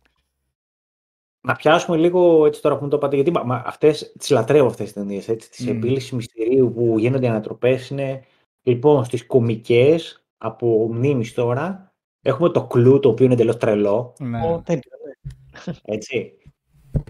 Υπάρχει το άλλο, αχ, ρε παιδιά, πώς λέγεται, που είναι με το Eyes, α, είναι, είναι τρεις τέτοιες κομικές, τώρα μου διαφεύγουν ρε το. Αλλά το να κρατήσουμε το κλου, έτσι. Έχουμε τα δύο της Αγκάθα Κρίστη, με τον, ε, το ένα με τον Ουστίνοφ και το άλλο... Αχ, Αυτά τα, αυτά τα μήνυ εγκεφαλικά που παθαίνω όταν πρέπει να, να αναλύσω Έτσι τη πάει σκέψη μου αυτό, είναι- ναι. Έλα, το, το, το Orient Express το παλιό όμως, έτσι. Να, ναι, ναι, ναι. Ωραία. Οκ. Και με τον Ουστίνοφ, γιατί ξέρεις τι, θέλει λίγο και ο Πουαρό πρέπει να τον, να τον ξεφτυλίσει λίγο. Πρέπει να είναι και λίγο αστείο, πρέπει να είναι λίγο αυτοσαρκαστικός ο Πουαρό. Δεν μπορεί να είναι απόλυτα σοβαρός. Και ένα που είδα πρόσφατα και μ' άρεσε πάρα πολύ είναι το Sheila. Πληκτικός, έτσι. Η μνήμη μου είναι. Και τις Πέντε πέντε ταινίες ταινίες στη από βίντεο. Ούτε μία. The last, the, last, the last of Sailing. The Last of Sailing το 73. Α, οκ. Έτσι σε... Οτιδήποτε λέει από Χάρη Κλίν και αστυνόμο Μπέκα. Ναι, ο Χάρη Κλίν και στον Μπέκα τη γράφει το The Clue. Ουσιαστικά. Ναι. Ναι, εντάξει. αυτό, γι' αυτό το αναφέρω. και- Γι' αυτό. Εγώ με, και επειδή τώρα μιλάμε για ταινίες έτσι μυστηρίου και δρα- είδα πρόσφατα το The Menu. Μ' άρεσε πάρα πάρα πάρα πάρα Ναι. πάρα Ήταν πολύ. καλό αυτό, ναι. Ναι, Να δεν το το δω. περίμενα ότι θα ήταν τόσο καλό το The Menu, ρε παιδιά.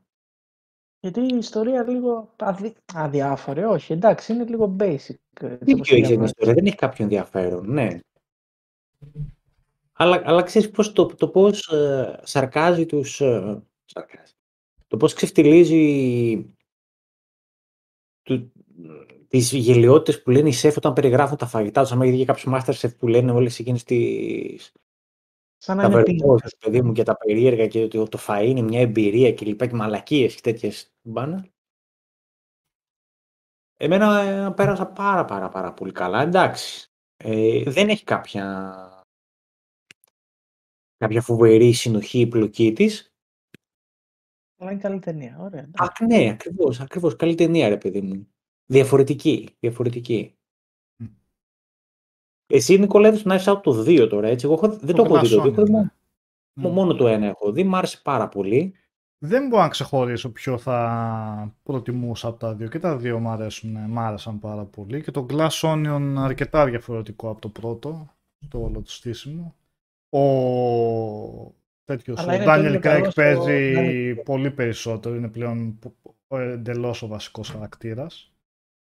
Και μ' αρέσει βασικά. Ήταν... ε, ε, ε, είναι ένας ρόλος που φαίνεται ότι τον χαίρεται βασικά και τον βγάζει αυτό, ε, όπως τον Ναι, ναι. υποδίεται το ρόλο αυτό του λί- Παρένθεση. λίγο ιδιόρυθμου detective. Το έχει παρακάνει έτσι, γιατί μου βγαίνει σε μια διαφήμιση που διαφημίζει την Belvedere, τη Α, το βότκα. είδα αυτό. ναι. Ναι, ναι. ναι, ρε, Στέφη. Είσαι James Bond, σοβαρέψου λίγο. έτσι. Όχι, θέλω να το Είσαι αφήσει για- πίσω το να σε εντελώς αφήσει πίσω, αυτό. Ναι, εντελώς. αυτό. Νομίζω γι' αυτό κάνει εντελώς άλλους Ναι. ρόλους τώρα, έστω και στο διαφημιστικό. Ε, και ήταν έξυπνο, βασικά ήταν έξυπνο και πώς το πήγε σταδιακά στην, ε, στο ξε, Ναι. ξεδίπλωμα του μυστηρίου του τι συνέβη. Είχε όχι εντελώς πρωτότυπη ιδέα ίσως ενεργειακά, αλλά έδαινε πολύ καλά με το πώς ε, άρχισε να σου δίνει, το πώς άρχισε να σου δίνει απαντήσεις για όλο αυτό το μυστήριο. Πολύ ωραία το έδεσε, όπως και το φινάλε μου άρεσε. Fun fact τώρα που λες για φινάλε, στο κλου. Το κλου, αν θυμάστε, είχε τρία τέλη. Ή παραπάνω. Έτσι. Ναι. Τρία, τρία έχω δει Ναι. τουλάχιστον. Και όταν είχε βγει στα σινεμά δεν το είχε διαφημίσει η εταιρεία και η κάθε αίθουσα είχε διαφορετικό τέλος. Ναι, Οπότε ναι. έβγαινε και λέγε Εγώ είδα αυτό, όχι αυτό. Και κάθε Ναι. τέλος ήταν ακόμη πιο γελίο από το άλλο. Εντάξει, το... Ναι, ναι. Ειδικά για εκείνη την Εξηγούσε στο εποχή. τέλος ε, ποιος ήταν. Ο... Από το επιστροφή στο μέλλον. Πώς τον λέγανε τον ηθοποιό; Αυτός δεν έπαιζε. Ο επιστήμονας. Πες του να. Ναι, ο- Λοιπόν, πρόσεξε, ποια είναι τώρα με το, με το Knives Out. Θα σου πω ποια είναι η δομική διαφορά που είδα σε σχέση με τις άλλες ταινίες μυστηρίου, όπως ήταν ας πούμε της Αγκάθα Κρίστη. Θυμάσαι που ουσιαστικά η πλοκή γινόταν από τους αριστοκράτες μόνο, έτσι, από την άρχουσα τάξη, από τους πλούσιους, και ήταν παιχνίδι πλουσίων που κάναν roleplay. Μμμ. Εδώ πέρα πλέον, γι' αυτό είναι και, και μ' αρέσει που είναι έτσι. α- Αυτό, αυτό είναι θεωρώ μια επίκαιρη ταινία η οποία παίρνει και σου βάζει το τι πρέπει να λέει πλέον μια ταινία του 2023. Το υπηρετικό προσωπικό δεν κάθεται στο background και είναι αμέτωχο. Έχει πραγματικά συμμετοχή στην όλη πλοκή.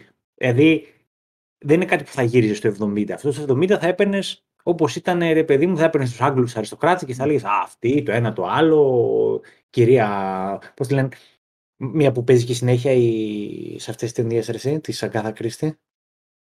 Η Μάγκη Μία είναι. Σμιθ. Η Μάγκη Σμιθ, Α. πολύ σωστός Μιχάλη. Μπράβο, ευχαριστώ πάρα πολύ. Ναι. Οπότε είναι και προσαρμοσμένο σε μοντέρνα δεδομένα. Μ' άρεσε πάρα πολύ αυτή η αλλαγή που, Μμμ. που έκανε η ταινία. Στο- Στο πρώτο, δεν το έχω, σου, δεν το έχω δει το Glass Onion, αλλά στο, στην πρώτη Ε, ταινία. θα σ' αρέσει και αυτό γιατί είναι. Είναι, το, το κρατάει το επίπεδο, εν πάση περιπτώσει, σε αυτό και σε αυτό ο Ράιαν Τζόνσον. Ε, Μου η ταινία μυστηρίου δεν σε έρχεται. Εγώ είπα πέντε, αλλά δεν μου ήρθε ούτε τρεις. Ε, τέτοιο στυλ το Sleuth μου έρχεται με τον Michael Caine και... Πολύ ωραία. Και τον... Ε, πώς τον λέω. Ε, το 72, κάτσε. Τώρα γιατί. που μετά ο Michael Caine ξανά Ο έπαιξε Lawrence στην ταινία Olivier, ναι, και έπαιξε στο remake. τον άλλο ρόλο. Έτσι, ναι, έκανε τον άλλο ρόλο και έπαιζε και ο Ethan Hawke. Ο, ο Ethan Hawke έπαιζε ή ο... Όχι ο Ethan Jude Law? Hawke, Ο Jude Law νομίζω. ο Jude Law, ναι. Jude Law. Ε, Και οι δύο, εντάξει, πρώτη πολύ καλύτερη, πιο, πιο θεατρική η, η original. ναι, ναι, ναι, σίγουρα. Πιο θεατρικό. Μάχη μεγάλων εγκεφάλων, ξέρω εγώ. Ναι, ναι, ναι, αυτό.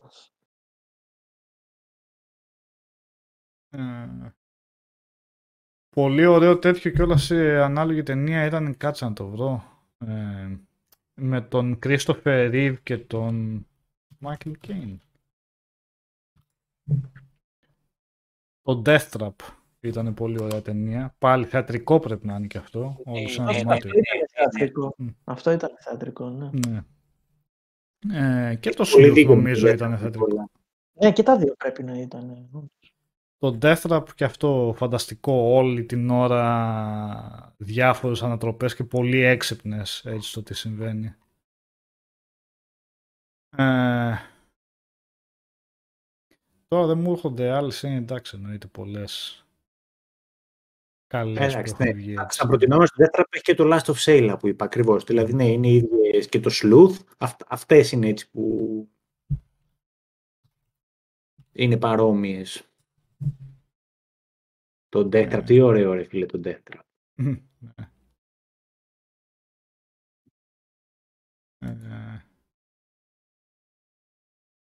αυτό Last of Sheila είπες. Μμμ. Που είναι, είναι σε ένα, πώς το λένε, σε, ένα, σε μια βάρκα πάνω που είναι. Μμ, οκ.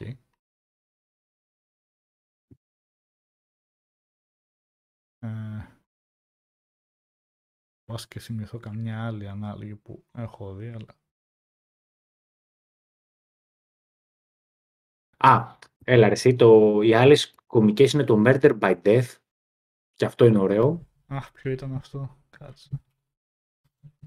Έτσι αντίστοιχο όπως το, όπως το Clue και το... Κι άλλο ένα είναι εργάμο, το Eyes, κάτι για, δεν μου έρχεται τώρα που έχετε ρε παιδιά στο chat. Peter, Peter Sellers βλέπω εδώ πέρα, Murder by Death. Ναι, Εντάξει. ναι. Ε, εντάξει, ναι.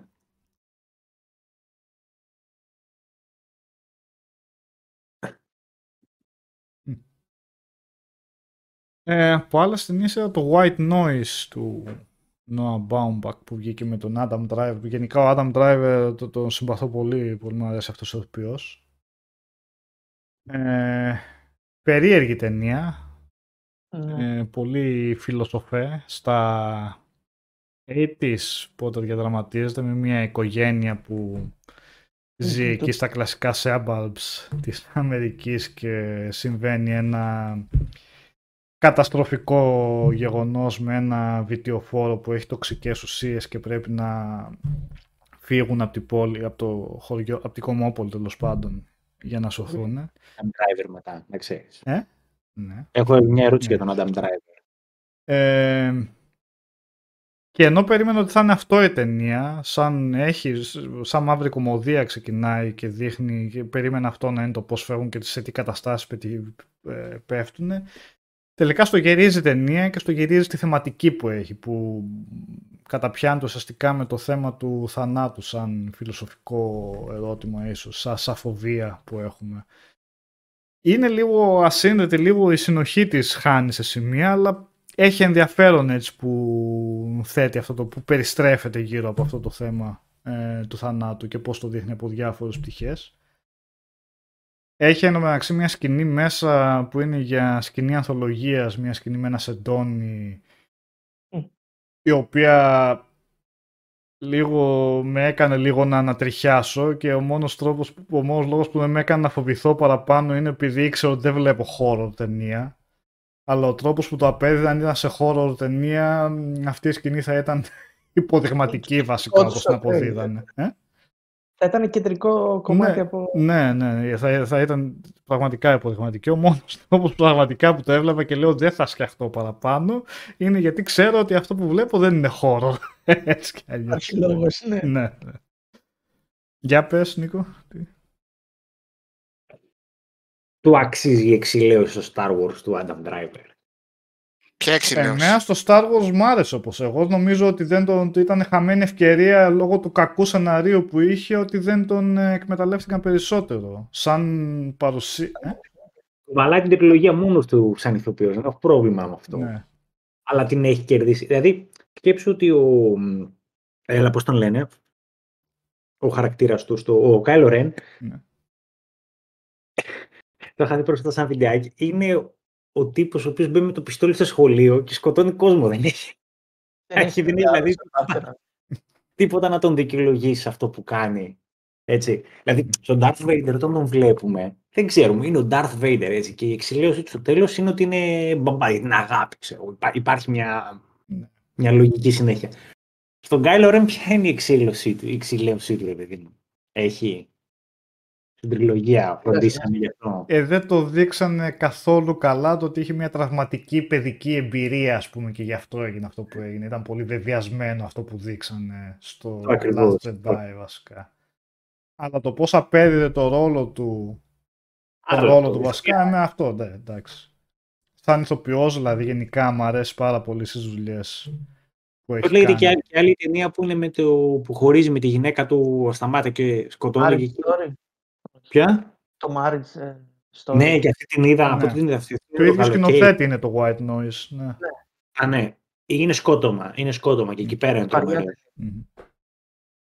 Ε, και στο The Last Duel ήταν πολύ Στο καλό. Last Γενικά Duel, είναι ωραίος. Στο Patterson μου άρεσε πάρα πολύ. Μου είχε αρέσει πολύ αυτή η Patterson. ταινία. Ναι. Πάντα Βέβαια. ήταν καλύτερος ακόμα.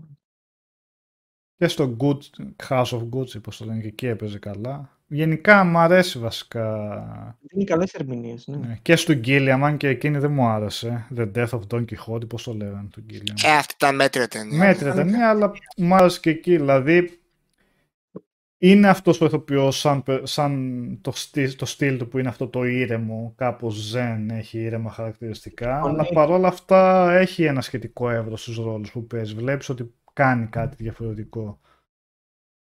Ε, γενικά, ναι, μ' αρέσει, βλέπω, μ' αρέσει ότι βγάζει καινούργια δουλειά να, να ακολουθώ αυτό, να δω πώς ε, αποδίδει τους ρόλους του.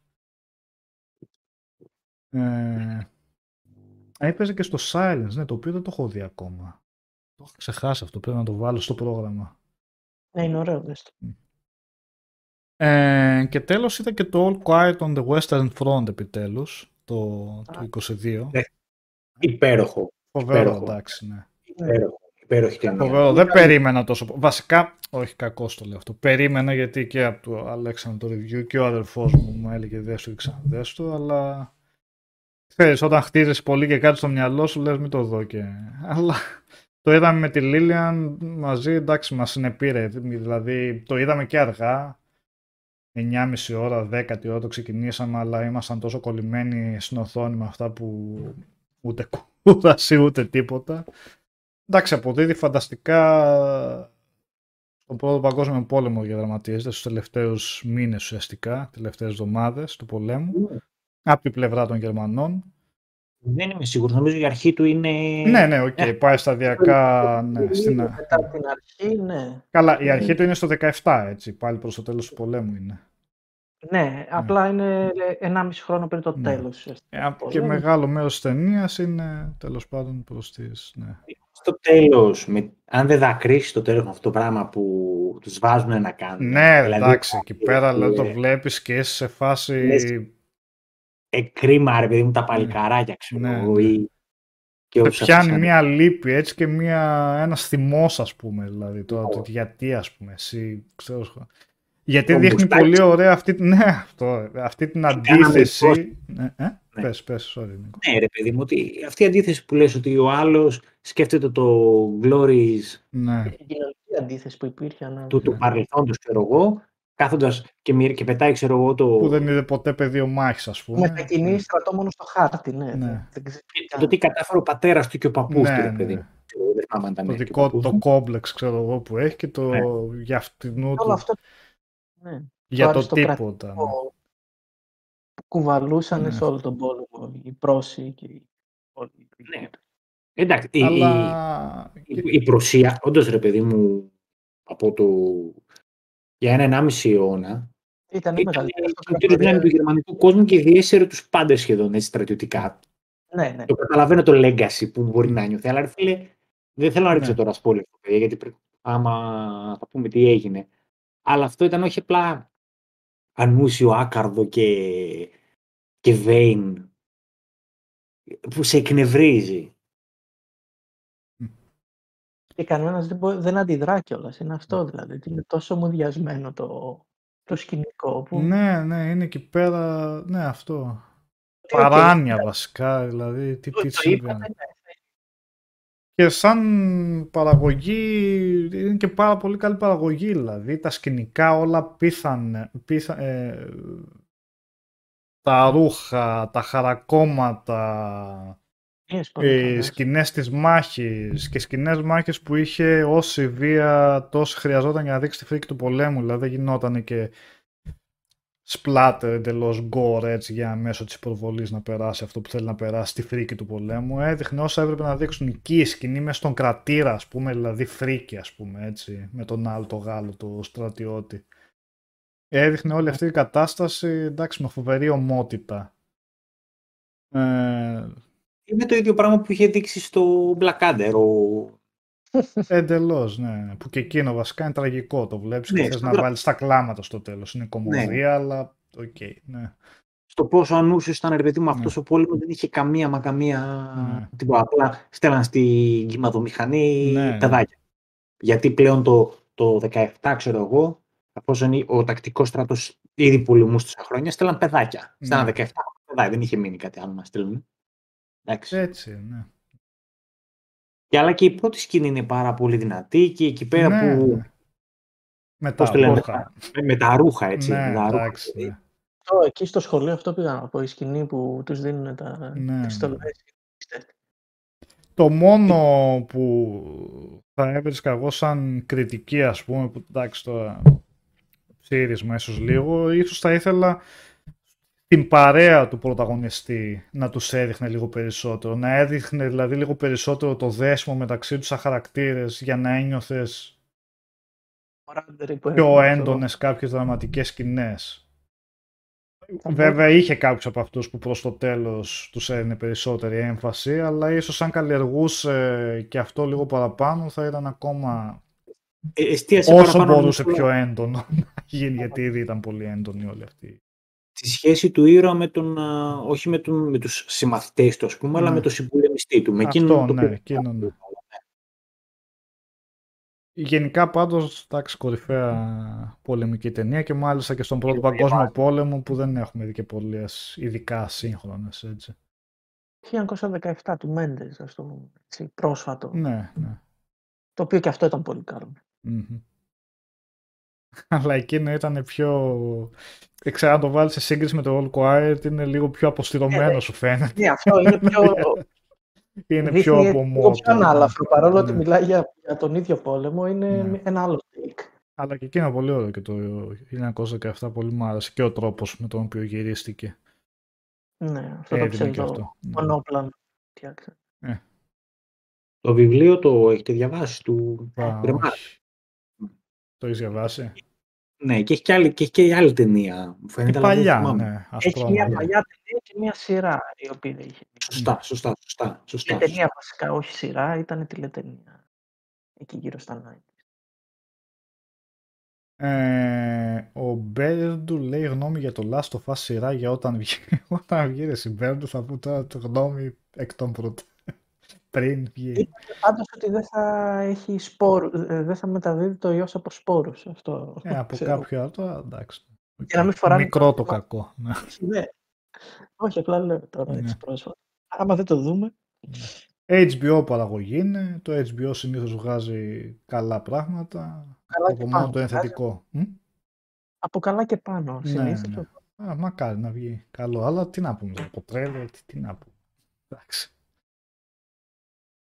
Ε, Παρεπιπτόντως τώρα θυμήθηκα για πριν για ταινίες μυστηρίου, μας ξέφυγε το έγκλημα στο Gosford Park. Δεν το, δεν το είπαμε. δεν το είχα δει αυτό. Γιατί κάποιο λόγο είχα την εντύπωση πάντα ότι είναι πολύ βαρετή ταινία, μάλλον από άλλες γνώμες που άκουσα. Και δεν το είχα δει ποτέ τελικά. Γιατί ήταν καλό αυτό; Καλό, καλό είναι, ναι. Ναι. Και πιάνει Πολύ όλα αυτά τα 30's era, ξέρω εγώ, σε βικτωριανό setting με πλούσιους και φτωχούς κτλ. Το υπηρετικό προσωπικό έχει... Τι κάνει Είναι, λίγο. είναι το πρώτο που Νικόλα, βάζει αυτό που πολύ... είπα πριν, το Gosford Park. Συγγνώμη, Μιχάλη. Ότι βάζει και το υπηρετικό προσωπικό που τε, εν τέλει το δολοφονημένο το ξέρει καλύτερα το, το υπηρετικό προσωπικό παρά Α. οι, Μμ. οι φίλοι του. Ε, και Νικόλα είναι πολύ, πολύ, πολύ καλό παράδειγμα πώς ε, μπορείς να χειριστείς ένα πολύ μεγάλο cast. Δηλαδή Αχα. ένα πολύ αριθμό cast, ρε παιδί μου. Ναι. Ωραία, γιατί όλοι το βάλω σε Στα υπόψη. πίκ τους τότε. Ναι, βάλ το, βάλ το, Νικόλα, αν δεν το έχεις δει. Αξίζει. Λία Σταύρο λέει τερματίζω Days Gone τώρα. Ψιλοβαρετό παιχνίδι. Θα έλεγα άντε. Ναι, ξέρω εγώ. Καλά πέρασα. Δεν χρειάζεται Ναι. όλα τα παιχνίδια να είναι τα κορυφαία. Αλλά οκ, δεν καταλαβαίνω τι λες. Ίσως είναι Εγώ- λίγο μεγαλύτερο από αυτό που... Ε, το... Μ; Στην Αθήνα το είχα βάλει και εγώ το Days Gone. Ε, εντάξει. Οκ. Ξέρεις. Ε, Είναι, είναι αυτό που λέει το Αυτό όνομά που του. λέει, Περνούσαν ναι. οι μέρες, Days Gone, ναι, ναι. Μ' άρεσε ο βασικός χαρακτήρας νομίζω, ήταν καλογραμμένος έτσι και ο ηθοποιός Καλά. βασικά ήταν πολύ καλός. Μ' άρεσε, μ' αρέσει γενικά πάντα έτσι και συν ένας βαθμός πάντα ας πούμε επειδή είναι πώς αποκαλύπτει και για μένα το χειρίστηκαν καλά και σε διαφορετικό σκηνικό από ό,τι σημείωσα. Αλλά αυτό που λέει το ζει δεν ζει που λέει ο Ηλίας εκεί πέρα που τελικά Α, εντάξει. ζει και εκείνο- αυτά και δεν να είχαμε να λέγαμε και το χειρίστηκαν πολύ πολύ άκομψα ας Πάντως πούμε. Ήταν ωραίο το κομμάτι με την οδήγηση, με τη μηχανή και όλη την Ε, μετακίνηση. είχε τη φάση του αυτό, ναι, ότι ο μηχανόβιος και αν δεν είχε το deposit να τελειώνει η βενζίνη κάθε Δεν θέλαμε, δε. δύο χιλιόμετρα. Να φύγεις 10 χιλιόμετρα πίσω τη Ναι, μηχανή ναι. για να πας. Τώρα Ε, που πες πώς τα αποκαλύπτει και έχει τεράστιο ενδιαφέρον να δείτε το τι έγινε όταν γυρίστηκε το τελευταίο Mad Max και το πόσες δυσκολίες είχε για να γυριστεί. Μμμ. Και αυτό έχει πάρα πολύ ενδιαφέρον. Πώς πήγαν να σφαχτούν ο Tom Hardy με την Σαλίστερο. Να τους βγήκε φυσιολογικό. Αλλά πρόσεξε, δεν είναι το θέμα. Είναι ότι έχει κατεβάσει ο άλλος 150 οχήματα Μέσα στο πουθενά. Ιταλία. Στην έρημο της Αυστραλίας για να κάνει να ξεκίνησε γυρίσμα και πιάνει βροχή ρε φίλε. Και, Το είδα αυτό. Χαμιούνται όλα.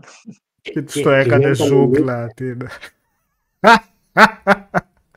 Και ήταν Φύγαμε, λέει, να Σαλίστερο. γυρίσουμε εκεί που γυρίσαμε τα άλλα Mad Max και γίνει ζούγκλα.